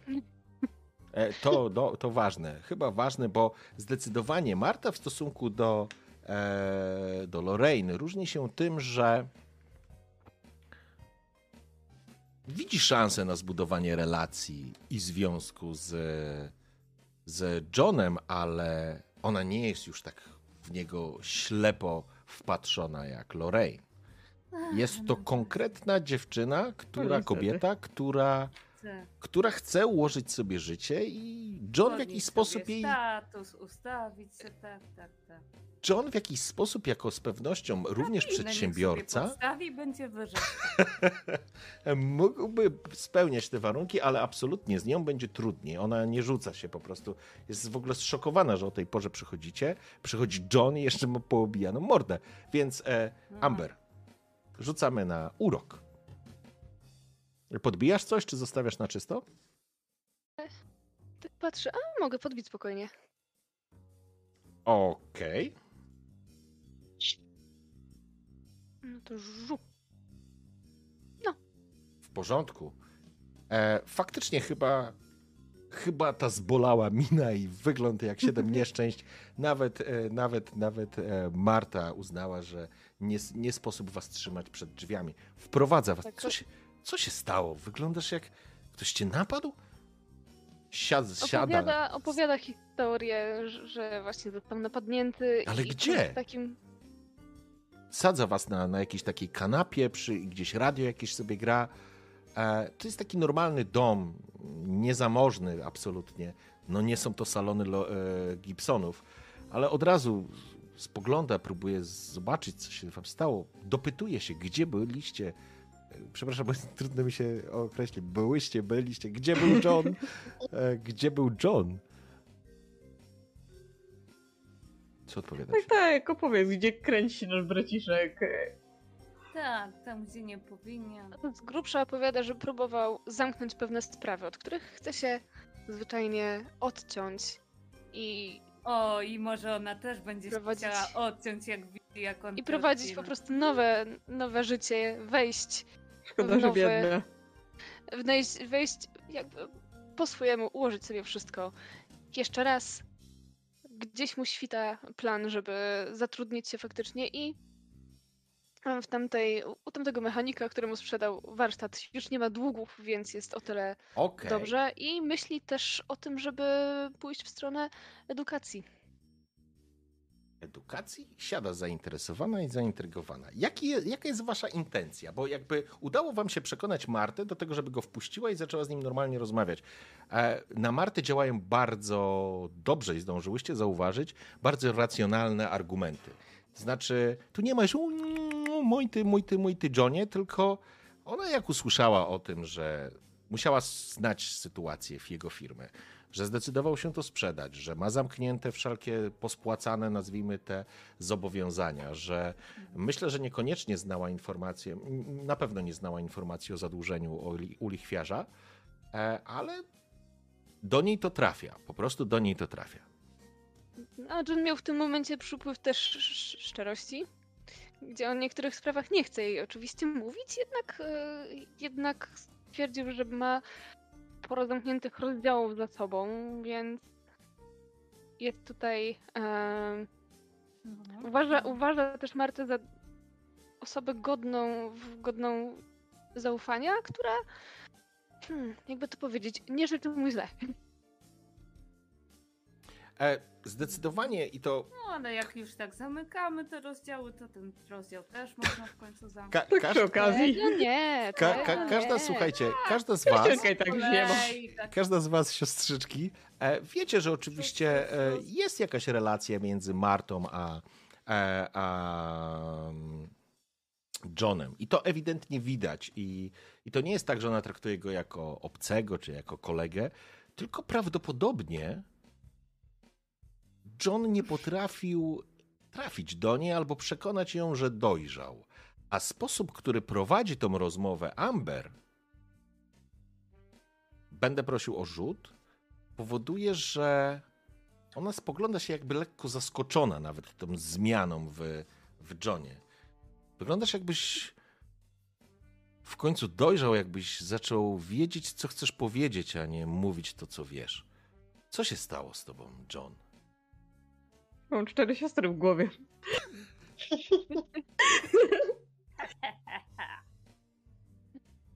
Tutaj pewne sytuacje doprowadziły do przesilenia, które spowodowały zmianę u niego. Tak w ten sposób niech tłumaczył mniej więcej. Mhm. I że faktycznie chce się odciąć od przeszłości, co bywa trudne. I widzi, no, że trudne, Marta jest kimś ważnym dla niego. Marta obraca się do ciebie w sensie do Johna, do was wszystkich z takim lekką irytacją. Już raz próbowaliśmy i wszystko było dobrze, a później ci odpieprzyło i zacząłeś bujać w obłokach.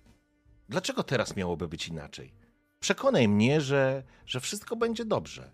Że wiesz, co chcesz zrobić. Że jesteś dorosłym, a nie gówniarzem, który będzie się szlajał i pił, jak spotka najmniejszą trudność w swoim życiu. No właśnie, szlają.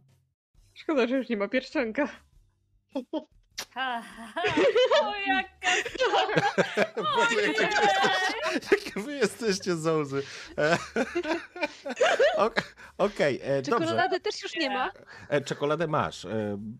Gdzieś ona nieśmiało sobie leży obok. No bo nie oddała mi, no to jeszcze nie. Aha, czyli nie wręczył czekolady na początku. To znaczy wasza decyzja, to wy decydujecie. Jeżeli wręczył, to ta czekolada po prostu leży na biurku, to znaczy na biurku, przepraszam, na stoliku. Tak, wręczył. Bo jakby ona przekonana, jakby chciała mu pomóc. I teraz, dziewczyny, jakby to jest, gramy najważniejsze życiowe decyzje Johna. Więc ta sytuacja po serii nieprawdopodobnych wydarzeń jest również kluczowa i ta scena, ten moment dla Johna. Pytanie, co chcecie zrobić, bo możecie zdecydować się, wy możecie zdecydować, że John będzie chciał zbudować relację z Martą.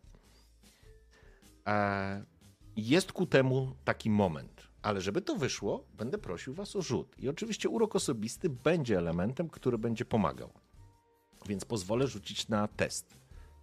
Mhm. Ale... to od was zależy i za kierownicą jest Amber. No tak. Za kierownicą. Nie słyszę sprzeciwu, więc... Więc coś się sprzeciwiać, no. Nie, żebyś rzuciła. Okej. Ale pytanie, bo... No? Amber, chciałaś, żeby nasz braciszek poszedł się w końcu poedukować, prawda? Mhm. A czy nie edukacja jest ważniejsza niż miłość? Ale jedno drugiemu nie przeczy. Gdzie to jest? Gdzie to sprzeczność? Nie widzę. Ale priorytety. Jaki priorytet? Proszę cię. No, już jeden priorytet utopiliśmy, tak. To już utopiliśmy. No, poszedł na to. Lorraine, tak. No to nie był priorytet.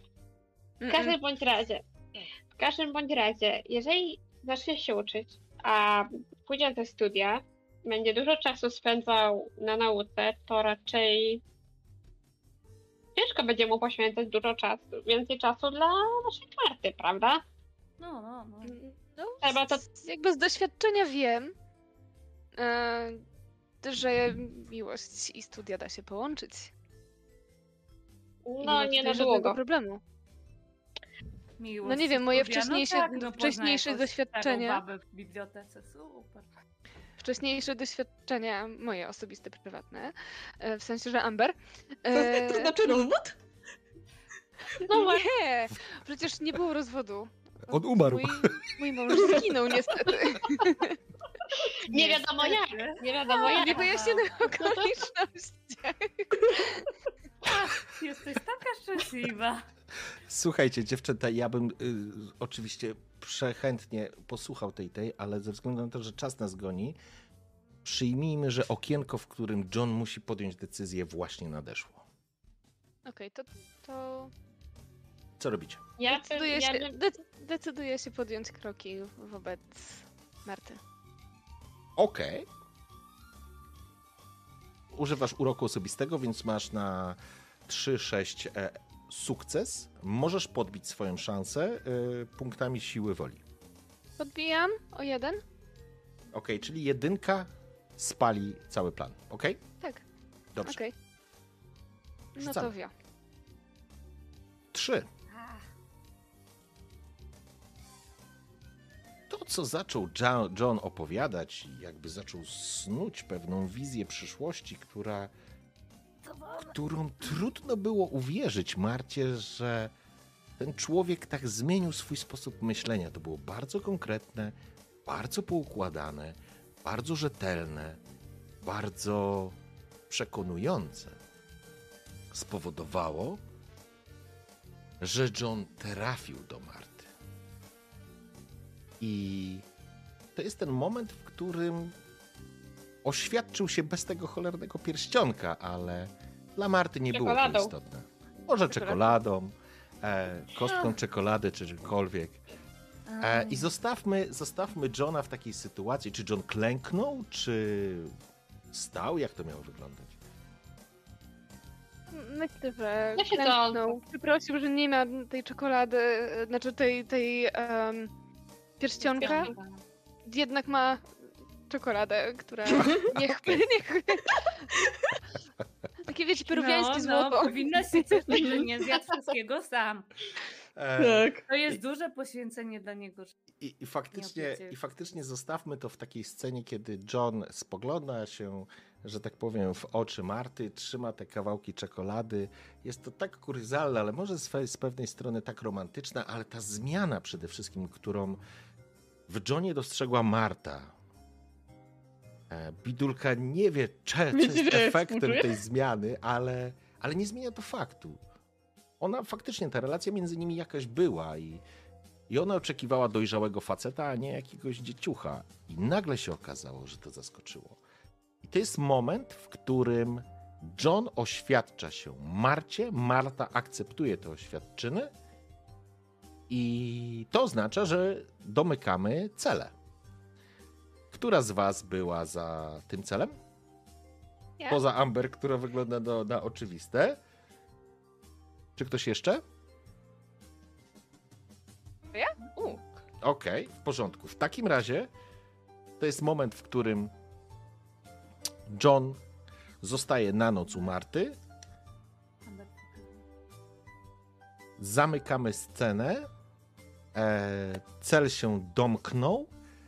Jest ranek. Marta go budzi, ponieważ wychodzi do pracy. Musi jechać do hurtowni po kwiaty, nazwijmy to w ten sposób. Zostawia mu klucz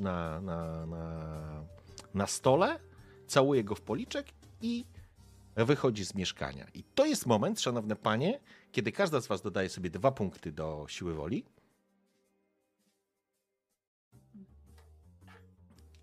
Ja jeszcze mam pytanie.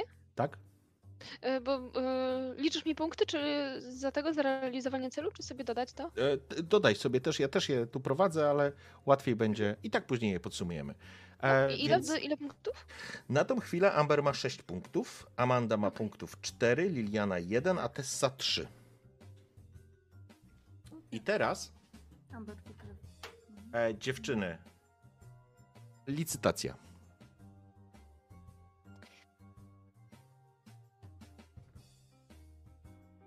Trzy, 4.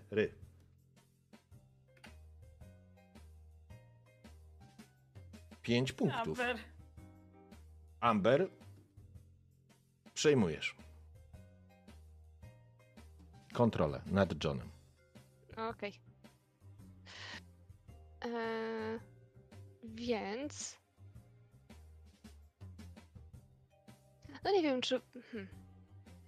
O, zostaje tak naprawdę jakby... Już faktycznie dobijamy do końca tej historii naszego Johna i waszego mącenia mu w głowie. John sprzedał swoją firmę. John zerwał z Lorraine. John zaręczył się z Martą. I co się jeszcze wydarzyło? John, jednej rzeczy, której jeszcze nie... Aha, załatwił swój dług w taki sposób, że musi jeszcze $1000 dzisiaj do 12 odwieźć Bobowi na dzielni. Natomiast zostaje wam ostatni cel, który jakby nie został jeszcze odkryty, czyli czarna skrzynka. Czarna skrzynka waży 5 punktów. I która jest godzina?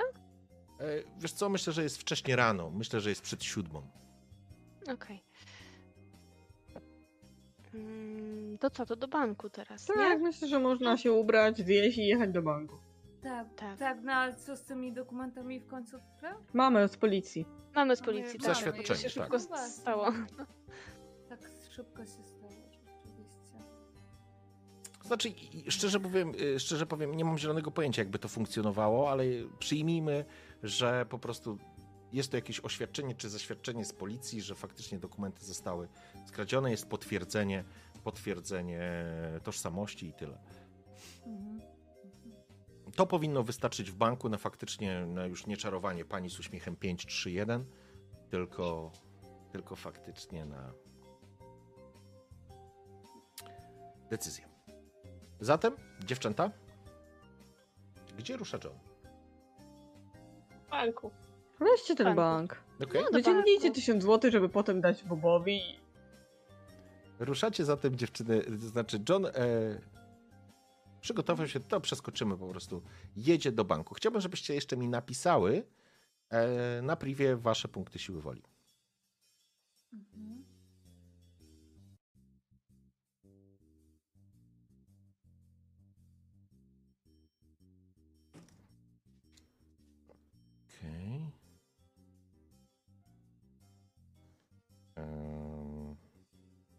Okej. Okej.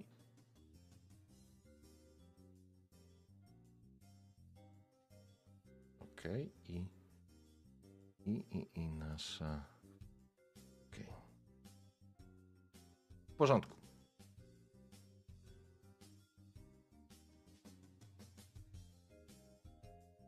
Dziewczyny. John dojechał do banku. Gęba jest oczywiście bardzo, bardzo spuchnięta. Teraz taka robi się... Kolory tęczy się zaczynamy robić na tej śliwie.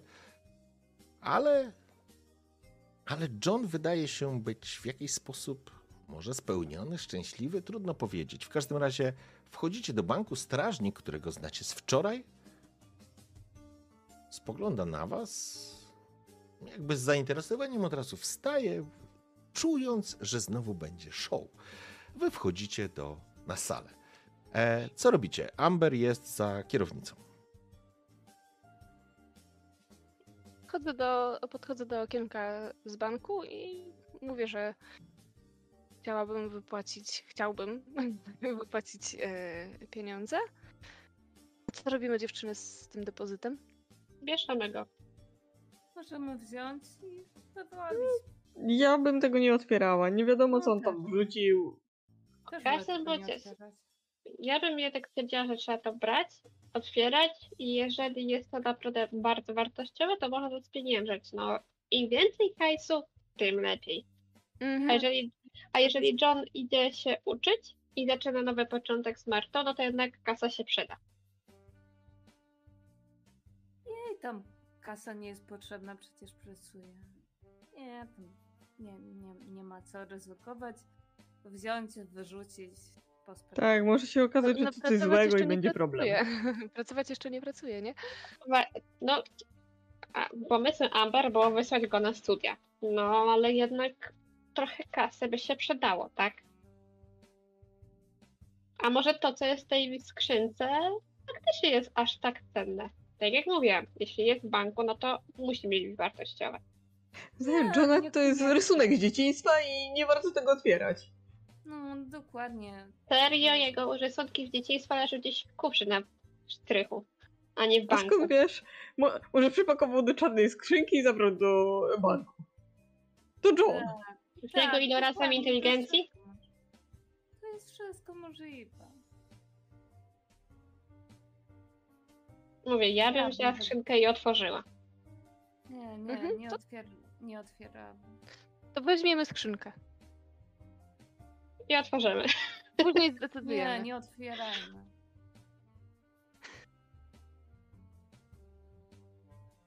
To w każdym razie to bierzemy skrzynkę. Bierzemy. Tą kasę. Okej. W porządku. Zatem faktycznie na koncie były już środki, to jakby jedna rzecz, ale druga rzecz, bardziej istotna, to rzecz, w której ruszacie po depozyt. Pani z uśmiechem numer 5 jakby w ogóle nie pamiętała was wczoraj, ale widząc już dokumentację nie sprawia absolutnie żadnych problemów. Prowadzony John jest przez korytarz do bardziej, nazwijmy to, prywatnej części takiej. Wchodzicie razem z panią z uśmiechem numer 5, która szuka...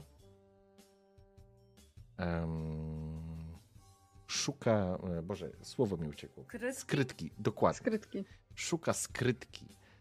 A skrytka ma numer 08 20 22. Podchodzi, wyciąga taką szufladę, po czym stawia ją na stole, wisi sobie lampa nad wami. Proszę się nie spieszyć, po czym opuszcza pomieszczenie. John stoi nad stołem, na którym leży srebrzysta szuflada.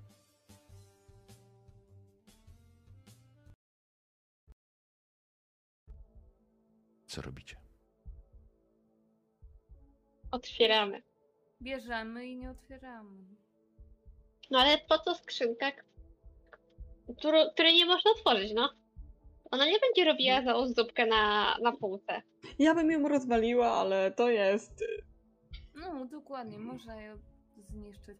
A czemu nie chcecie jej otworzyć? No to nie ma sensu. No, dokładnie to nie ma sensu, po prostu. John specjalnie to zrobił, żeby wszyscy myśleli, że coś tam wartościowego jest, a tam tak naprawdę nic Kasia, wartościowego nie ma. Muszę tylko, bo ta głowa tylko wystarczała. Okay, ja? Nie, Kaśka. Bo tak, ja bym ją otworzyła. Bo mówię, że chcemy wysłać, to ładnie pomysł Amber, żeby wysłać naszego braciszka na studia, a żeby go tam wysłać, przydałoby się trochę kasy. Ja obstawiam, że jest tam coś wartościowego, w jakim stopniu, nie wiadomo, ale tak czy siak wypadałoby to spieniężyć. Nie bez kozery leży tutaj w banku.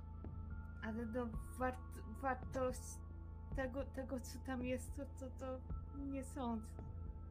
Ja też myślę, że on nas wszystkich chce oszukać. Tak, nie uważam, że to dobry pomysł, bo możemy wpaść w większe tarapaty, ale... Dokładnie tak. I... Rentgena w oczach nie mamy. Straci już miłość swojego życia, teraz tam to... Ty dalej uważasz Lorraine za miłość jego życia? No a jak? Ja się bardziej przejmuję tym, że jej ojciec, który ma trochę pieniędzy, bardzo nie lubi w tym momencie Johna. No. Jeżeli pieniężymy to, co jest w skrzynce... To i tak nie starczy. Poczekaj. Ale róbcie, co chcecie. Tak. Marta z Johnem zawsze mogą wyjechać z miasta i otworzyć... Marta może tworzyć kwiaciarnię w zupełnie innym miejscu. O tak, już widzę, jak ją przekonasz, żeby porzuciła wszystko, co stworzyła, tylko dlatego, że John jest jaki jest i wpadł w tarapaty. Siostrzyczki. Błagam. Na pewno tak. Siostrzyczki. Ale jak pójdę na pewno tak. Kwiatki mu zasadzi na jego grobie. Najprawdopodobniej. Siostrzyczki. Czas na decyzję. Otwieramy. Nie, otwieramy? Nie otwieramy. Otwieramy. Nie, nie otwieramy. Otwieramy. Amanda? Nie otwieramy. Otwieramy. Nie, no to otwieramy. Decyzja? Amber ostatecznie? No tak. Okej. John wyciąga rękę do metalowego pudła, które uchyla, podnosi wieko. W środku znajduje się czarne pudełko, które każda z was widziała, ale nie ma pojęcia, co jest w środku.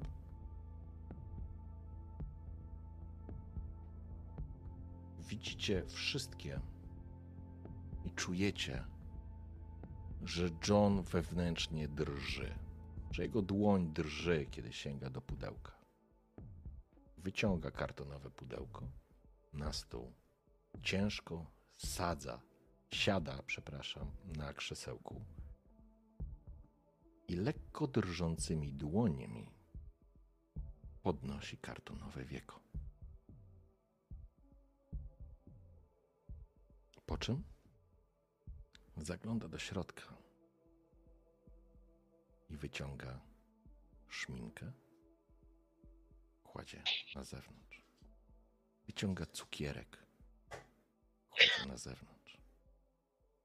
Wyciąga wytrych, taki powiedziałbym dziecinny, kładzie na zewnątrz. I wyciąga wyszczerbiony nieco grzebień i kładzie na zewnątrz. Potem wyciąga taką kartkę. Nie ma tam psa, który teraz jęczy, ale wyciąga taką kartkę faktycznie z dziecinnym obrazkiem. Na tej kartce zauważacie 4-5 postaci w sumie, które faktycznie w takiej dziecięcej formie trochę was przypominają i tego Johna, który stoi pomiędzy nimi jako jedyny chłopiec między 3 dziewczynkami. A potem wyciąga coś jeszcze i widzicie zdjęcie. I teraz bez wątpienia to zdjęcie było swego rodzaju obrazem, wzornikiem, z którego był rysunek robiony. I dostrzegacie 4 dziewczyny i Johna pomiędzy nimi. I spoglądacie na to i czujecie jakiś taki wewnętrzny niepokój. Poznając się bez wątpienia. Wiecie, która jest która. Nie sposób nie zauważyć dystyngowanej Liliany, lekko zawadyckiego uśmiechu na twarzy Tessy, pewnej takiej powagi i takiej klasy w Amber i wymalowanej w jakąś dziwną twarz, jakby pomalowaną twarz Amandy, która stała obok, również zawadiacko. I John, który pomiędzy wami był i stał uśmiechnięty. Czuł się bezpiecznie. A wy dostrzegacie, że zdjęcie jest na ścianie takiej, nazwijmy to ceglastej, z cegły, jakiegoś budynku. I dostrzegacie, że jest to tabliczka Dom Dziecka. John odkłada to zdjęcie drżącą dłonią. A potem wyciąga wycinek gazety. Jest to kawałek Obserwera sprzed kilkunastu lat. Nagłówek. Dramatyczny wypadek na moście Świętego Jerzego. Autobus z Domu Dziecka stracił kontrolę i wypadł z drogi, przebijając barierkę i wpadając do rzeki. zginęło 12 dziewcząt z tego domu dziecka, które jechały na konkurs chórów.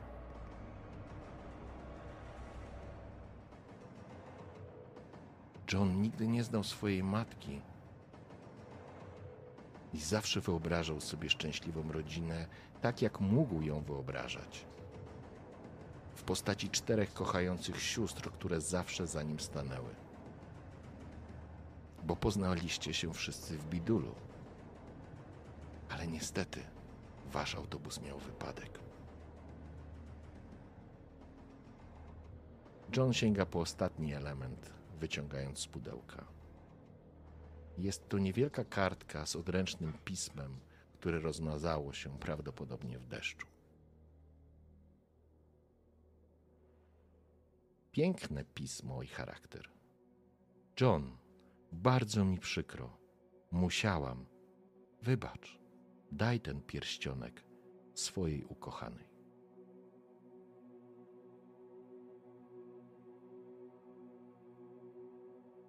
Amber, Amanda, Tessa i Liliana. Uświadamiając sobie, że jesteście wyobrażeniem Johna o szczęśliwej rodzinie, wychodzicie z jego głowy, zostawiacie go sam na sam z jego wspomnieniami, wyobrażeniami i być może lepszym życiem, które udało się wam mu zaplanować. Dziękuję pięknie za dzisiejszą sesję.